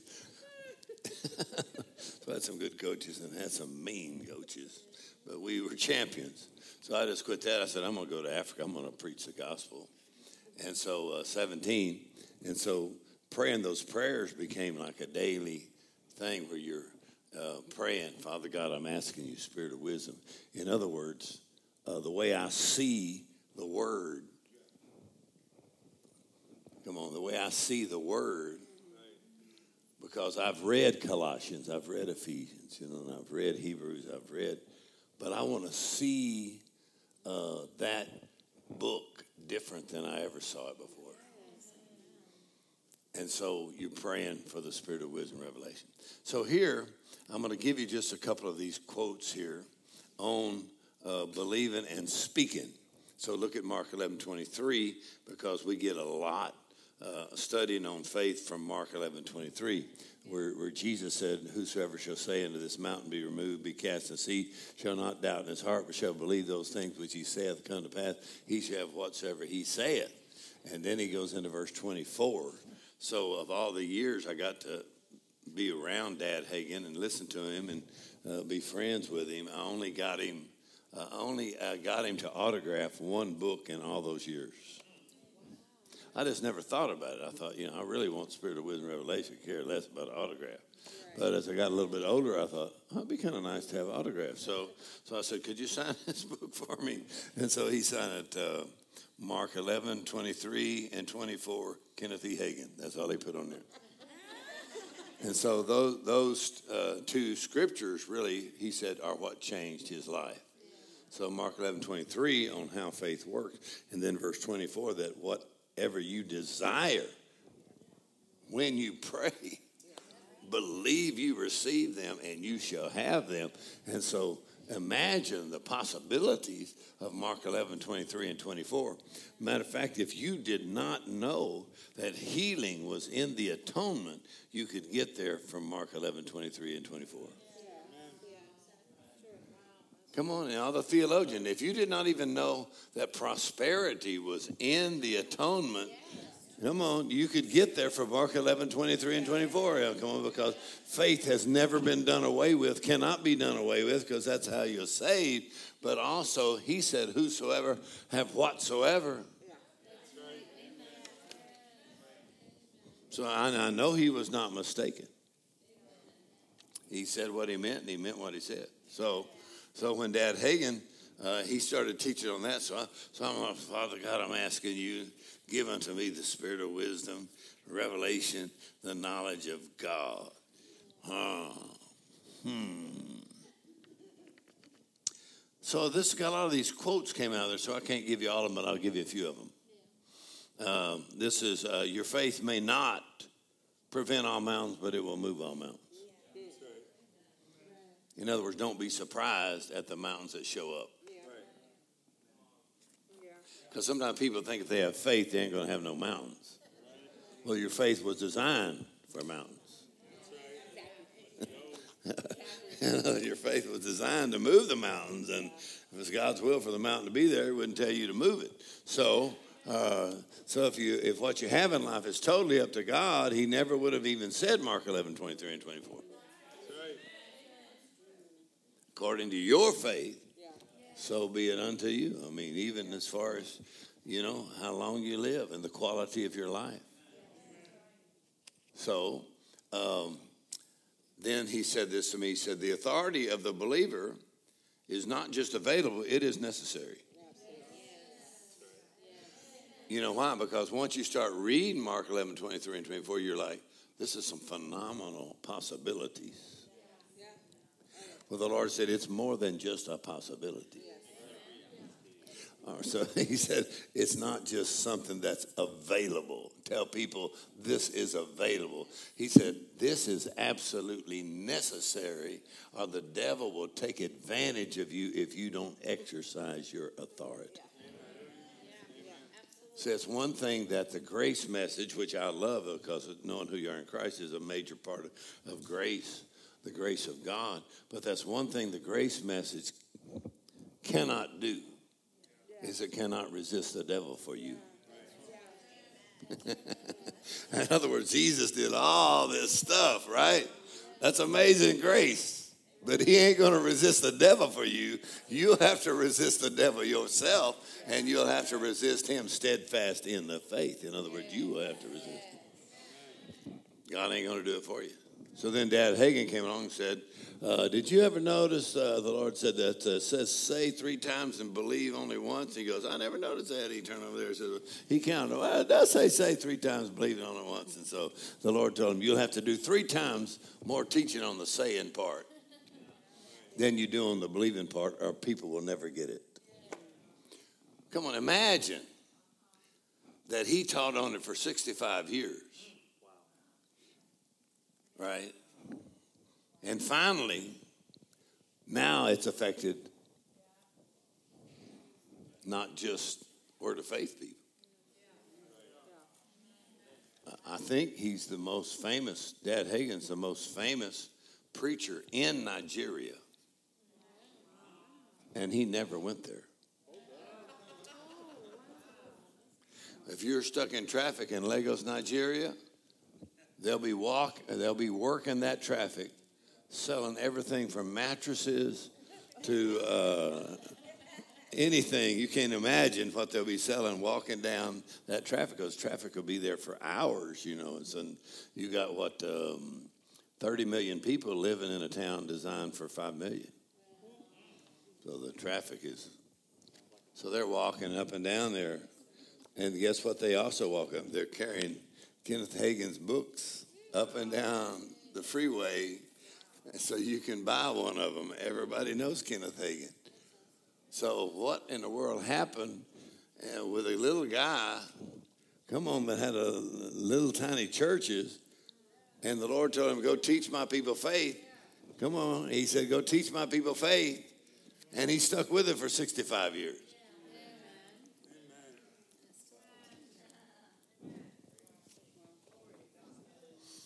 And so we have a pastor friend that was with Dad Hagin having lunch and uh, years ago, and and uh, and they said one of the other preachers at the table asked Dad Hagin said, exactly kind of what was it or what happened uh, for your ministry to really become big? Like, what was the turning point when your ministry really became so big? And so, Dad Hagin, he said, uh, I don't know. He said, I never wanted a big ministry.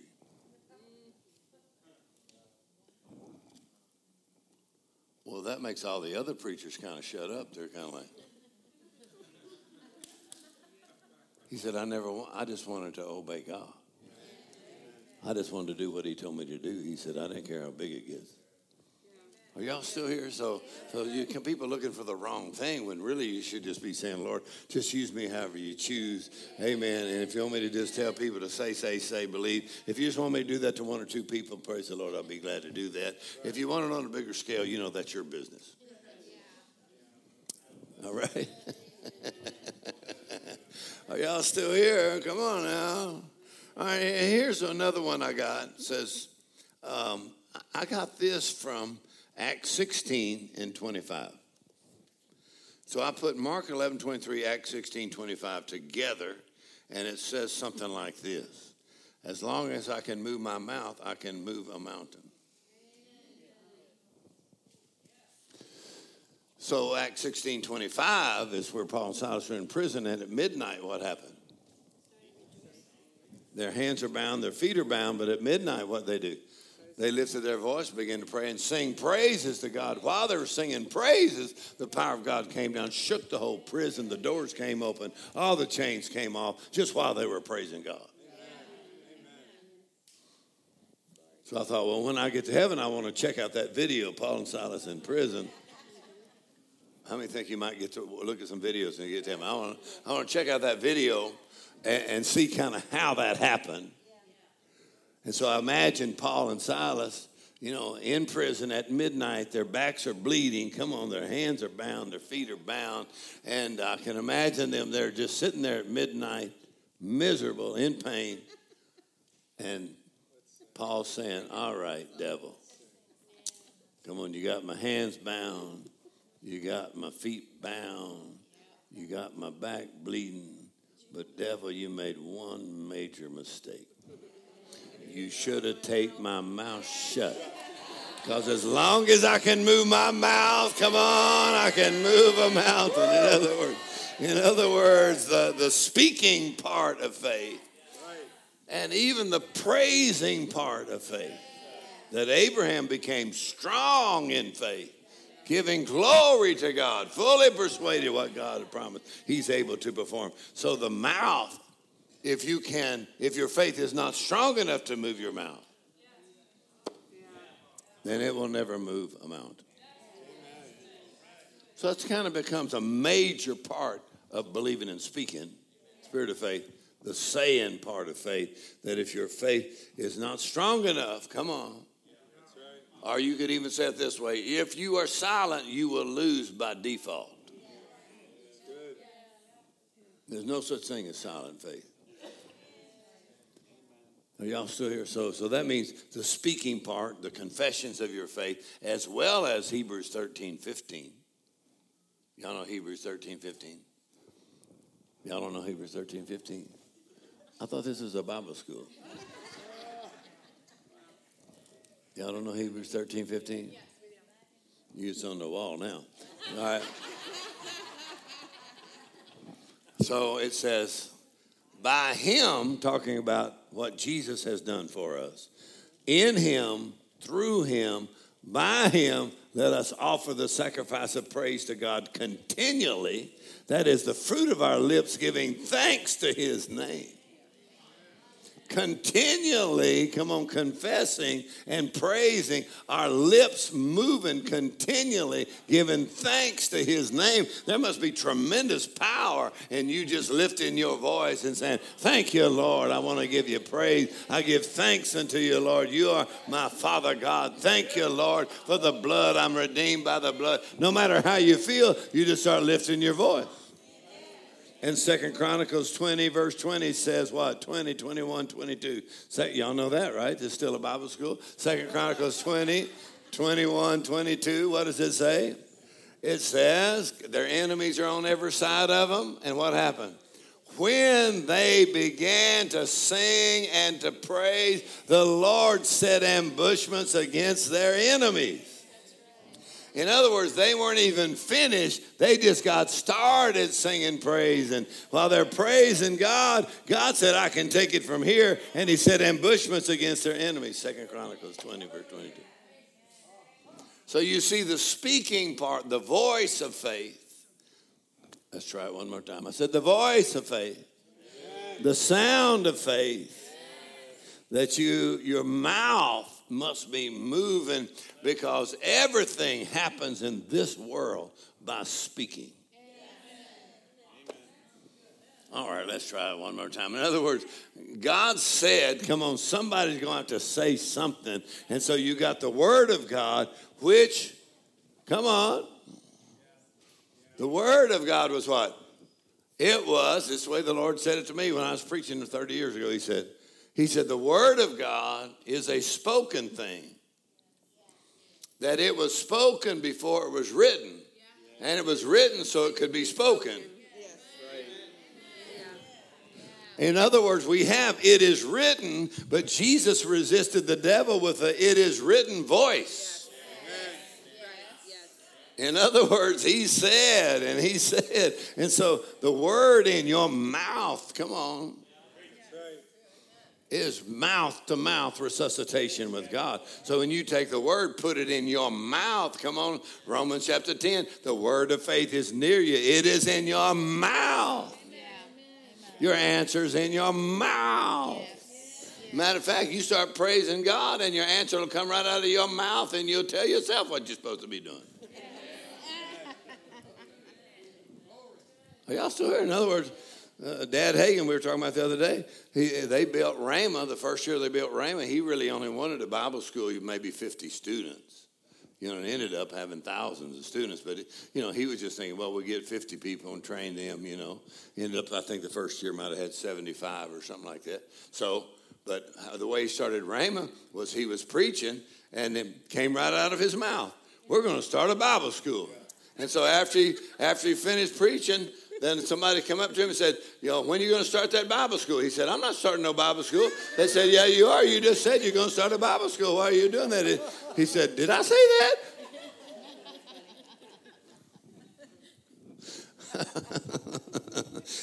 Come on, your faith may be coming right out of your mouth, go out ahead of you to. Amen. So the saying or the speaking part of faith, say, say, say. So I like to do what? I like to do like uh, I belong to what? The faith gang, you know. So if, have you ever br- seen Brother Hagin, a picture of Dad Hagin? And, and it's like this. Y'all never seen? Y'all never seen that picture? I've got one up in, in my office, I think. So it's just like this. And you know what he's talking about. He's talking about Mark 11, 23. Yes. It says, say three times, believe one. And that's exactly what he's talking about, the saying part of faith. Right? So I used to, you know, get all these pictures taken with Minister, you know, and he had tattoos everywhere, and he had all, all these different finger signs, you know, like gang signs, you know. And I'm like, what you doing with them fingers and stuff there? Don't be putting them fingers up there in front of me. I don't, I don't know what your fingers are doing. So I said, all right, we're going to do our own gang sign. So we're just going to do three say, say, say, believe. We're going to call this the faith gang. Come on. And say, devil, try to whoop this. Come on, we got to say, say, say, and to believe, and we got authority as a believer. Come on. Come on, tattoo or no tattoo, you can whoop the devil with Mark 11 23. Right. Come on.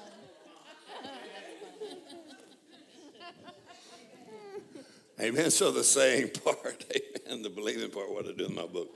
This one's got my name on it, so don't try to steal this one here. All right, let's look at this because Spirit of wisdom, revelation, our faith comes by hearing and hearing by the Word of God. So really, faith comes by how you hear. Son Mark uh, chapter, what is it, 4, Jesus said, Be careful how you hear. Because how you hear is going to determine what you have. And then Jesus said something pretty radical. He said, And to him that hath shall more be given. And to the person that hath not, he's going to lose what he's got. Well, it sounds like Jesus is a capitalist, not, not a socialist. In other words, he said to him that hath, come on, so you're going to have to receive the word to the point that you actually hear and you have. Not trying to get it, but you say, I got it. I have, and he's talking about revelation knowledge there in Matthew 13, 12. He's talking about revelation knowledge. To him that hath, God said, I'm going to show you more stuff. Amen. If you have not, he said, the devil even steal what you got. Are y'all serious? So how you hear? All right. So in the Spirit of Faith book, uh, I heard the story many years ago about the about the, during the days of the depression where there everybody needed a job and there's only one job available and it was uh, they needed someone that knew Morse code in this job so they had people lined up down the street trying to get an interview for this one job. And finally they said, well, We don't have to keep interviewing people. So they just tapped it out in Morse code.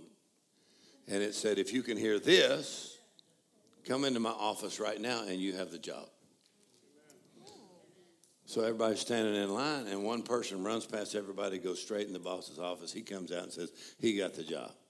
Everybody says, Well, that ain't fair. I mean, he cut in line and everything got ahead of us. And they said, Well, let me explain what happened. I tapped it out. If you can hear this, because I need somebody that knows Morse code. So, what God does a lot of times, you know, rather than interview everybody, He just taps it out. If you can hear this, come up now and go to my office, and I'm going to give you the job. So, how you hear are y'all serious? How you hear? Come on, when the word is being taught, how you hear. And you can tell when people hear. Because they're like, you mean like right now?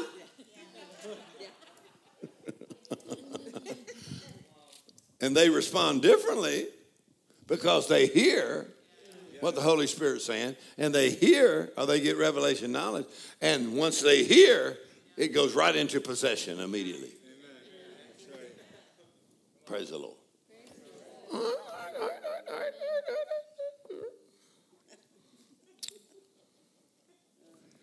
So, kind of, here's the way the Lord said to me He said, How you receive the word will determine your results. How you receive the word.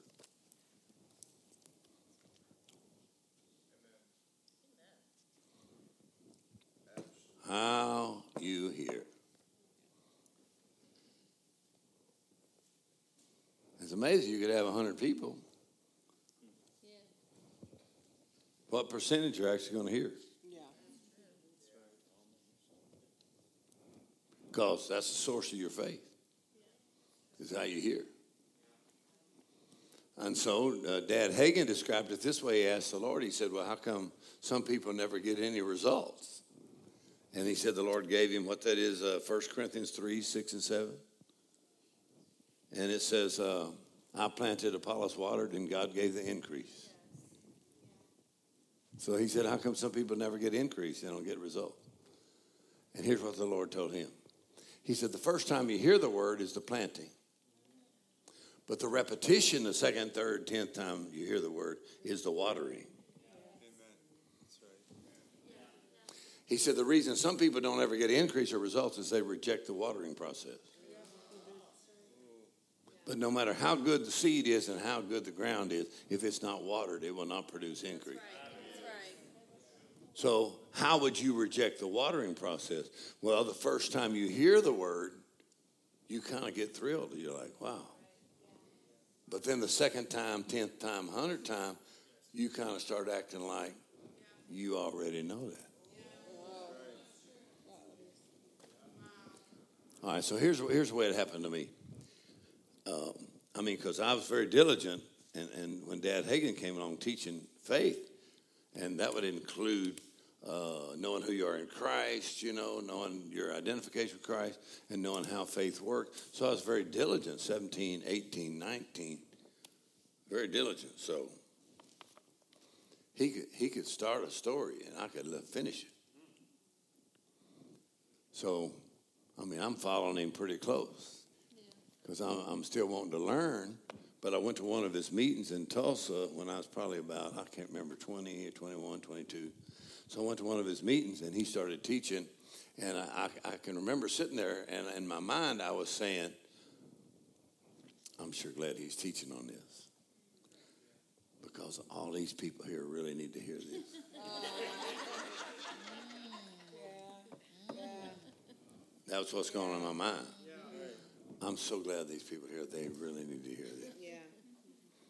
And then the Lord said to me, You think you already know it. He said, And if you humble yourself, I will show you things about faith you have never seen before. I said, I'm getting down right now, Lord. I'm want myself. So to receive with meekness the engrafted word, which is able to save, deliver, heal your soul, your mind, your will, your emotions, your personality. In other words, the word engrafted in its engrafted form. How are you going to receive it? Are you going to receive it with meekness? Or are you going to just sit there and act like, I'm sure glad he's teaching on that. So these other people here, I'm so glad they're here. They really need to hear that. Come on. Are you going to say, Thank you, Lord? Because I'm getting some water in right now. I said, I'm getting some water in. Come on, that's going to produce increase in my Praise the Lord. So, how else would you receive the word? Well, Paul says to Thessalonians, you receive the word not like a man was talking to you, but like God was talking to you. Yeah. So, how are you going to receive the word when somebody's teaching or preaching? Are you going to receive the word like God's talking to you instead of saying, oh, so and so said this tonight? You say, no, that's, that's what the Lord said to me. So here's the way the Lord says to me, right? He said, You don't always have to try harder, but you do need to receive the word better. All right, let's try that again. Come on. He said, You don't always just have to try harder. He said, But if you'll receive the word better, the word will do the work. All right, let's try it one more time. Come on. So, in other words, sometimes people say, Well, I'm not getting results, so I'm just need to try. I need to try harder. He said, No, just receive the word better because the word is what does the work. Oh, y'all still? In other words, everything you need for life and godliness is in that word already there. And so, how you receive that word will determine your results. So, sometimes you just got to say, All right, now, I need results in this area. So, instead of just me trying to produce it, I just humble myself. God, I'm asking you, give me further light and revelation in the word on that subject, and then give me application. Woo, man, praise the Lord. All right, here's another one. Uh, we don't have much time left here, but I'm, I've only got ooh, 20 more pages. So, so while I was studying on faith one time, I realized that Jesus only marveled twice. Because it says he marveled in Mark chapter 6. He marveled at what? Their unbelief. He marveled. He was like, so they must not have seen him marvel much. Because when he marveled, they wrote it down. Look, he's marveling. So if he was marveling and he never marveled before, but he's marveling now, then he must have looked different when he marveled than when he did marvel. Yeah. Yeah. So if he marveled, he must have done what? He must have went.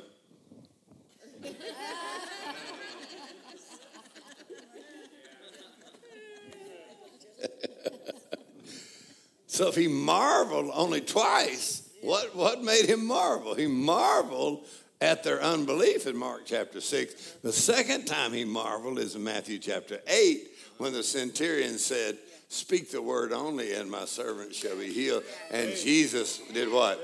He marveled. He said, I hadn't heard nothing like this in this whole nation, man. You said, what did that do? I mean, Jesus does marvel. He just don't marvel a lot. You could actually make him marvel yourself. and so when he marveled, he marveled at their unbelief.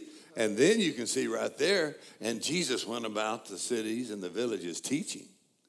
So the cure for that unbelief was teaching. So Jesus was not just a healer, he was a teacher. So that means if you didn't pay attention while he's teaching, all right, let's try this out over here. Uh, you probably ain't gonna get your healing if you ain't paying attention while he's teaching, Yeah, I got you. because he's a teacher. So while he's teaching, Yes. and so the cure for that unbelief is teaching. So Dad Hagin said there's two kinds of unbelief. Number one is lack of knowledge, Right. and the cure for lack of knowledge is teaching the word. So there's only two kinds of unbelief. One is what lack of knowledge or ignorance.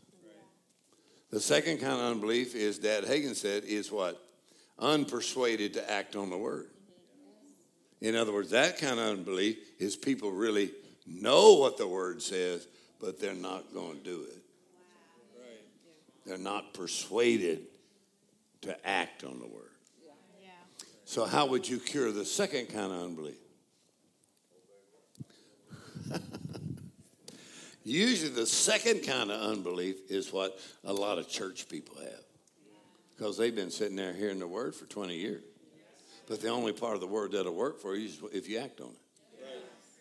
So, they're unpersuaded to act on it. So, how will you cure? Well, you really deal with the first kind of unbelief a little different than the second kind. The first kind is people just ignorant. So, you treat ignorant people pretty nice. But people that know and are unpersuaded to act on it, usually you can get a little bit rough. Even the Holy Spirit can get a little bit rough. Like, when are you going to act on the word? Amen. Y'all still here? When are you going to act like the Bible is true? Woo, man. And so both kinds of unbelief are curable. So the Lord said to me, if unbelief is curable, there's nothing that is incurable. All right, anyway, praise the Lord.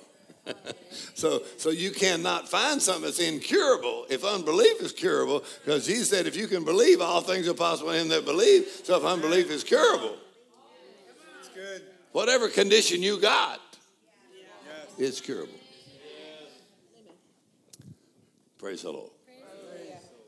So you got the word, the way you receive the word. And last of all, let me give this because I got five more minutes.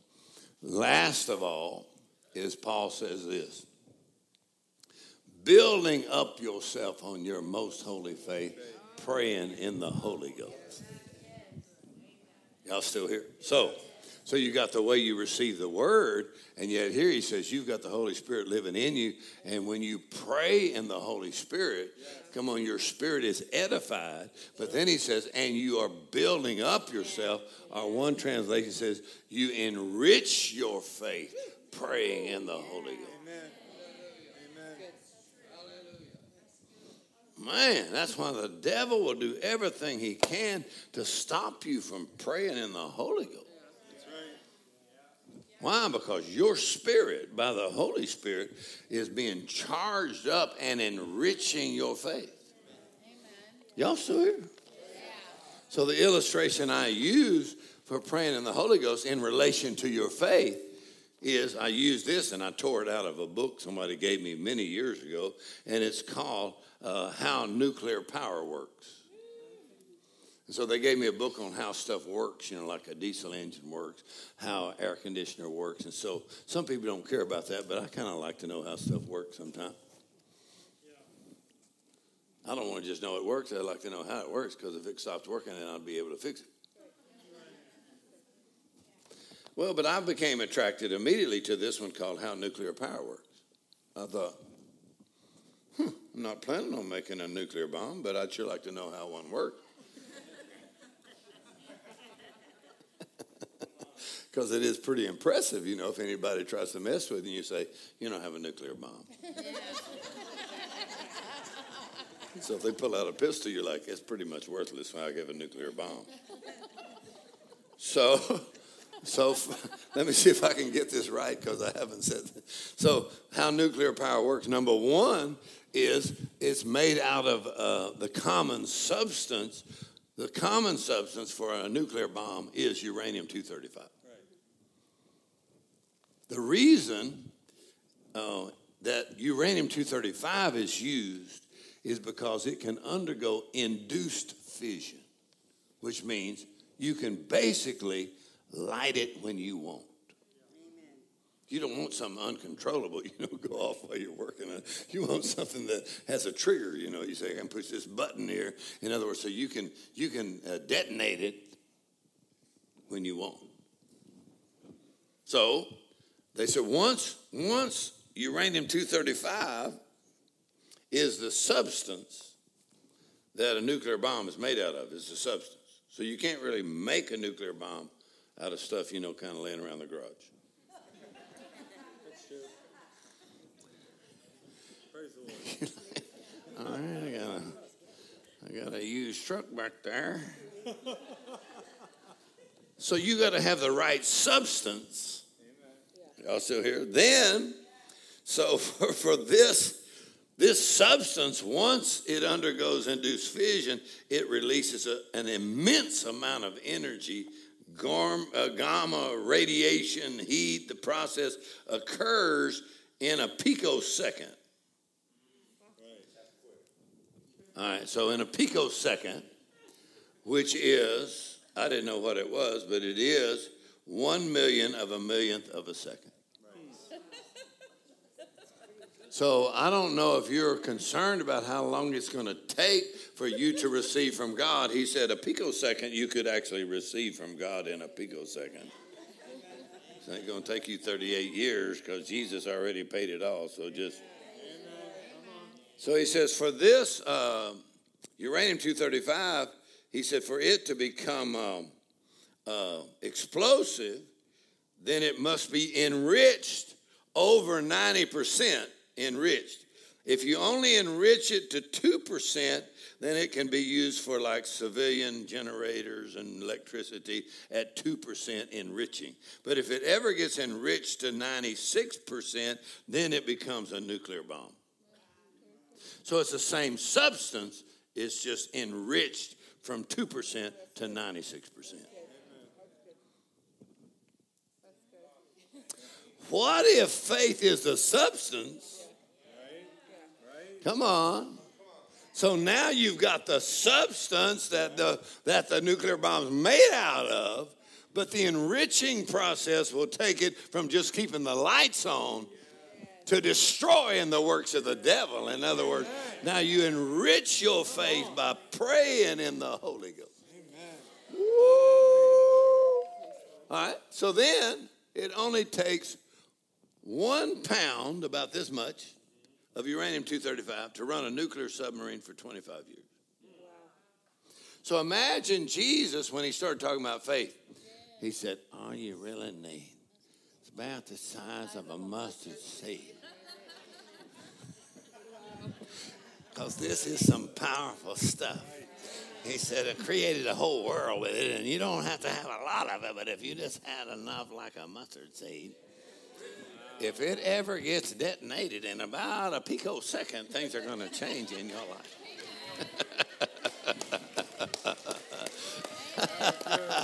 are y'all still here? So you've got the Word, meditating on the Word enriches your faith. And you got praying in the Holy Ghost will enrich your faith. Woo, man. You become dangerous. Hallelujah. Come on up here, Pastor. We went long enough tonight. Amen. I don't know. We could stay here maybe till midnight. Come on. Talk about the word. Praise the Lord. Man. Man. How many are going to pray in the Holy Ghost?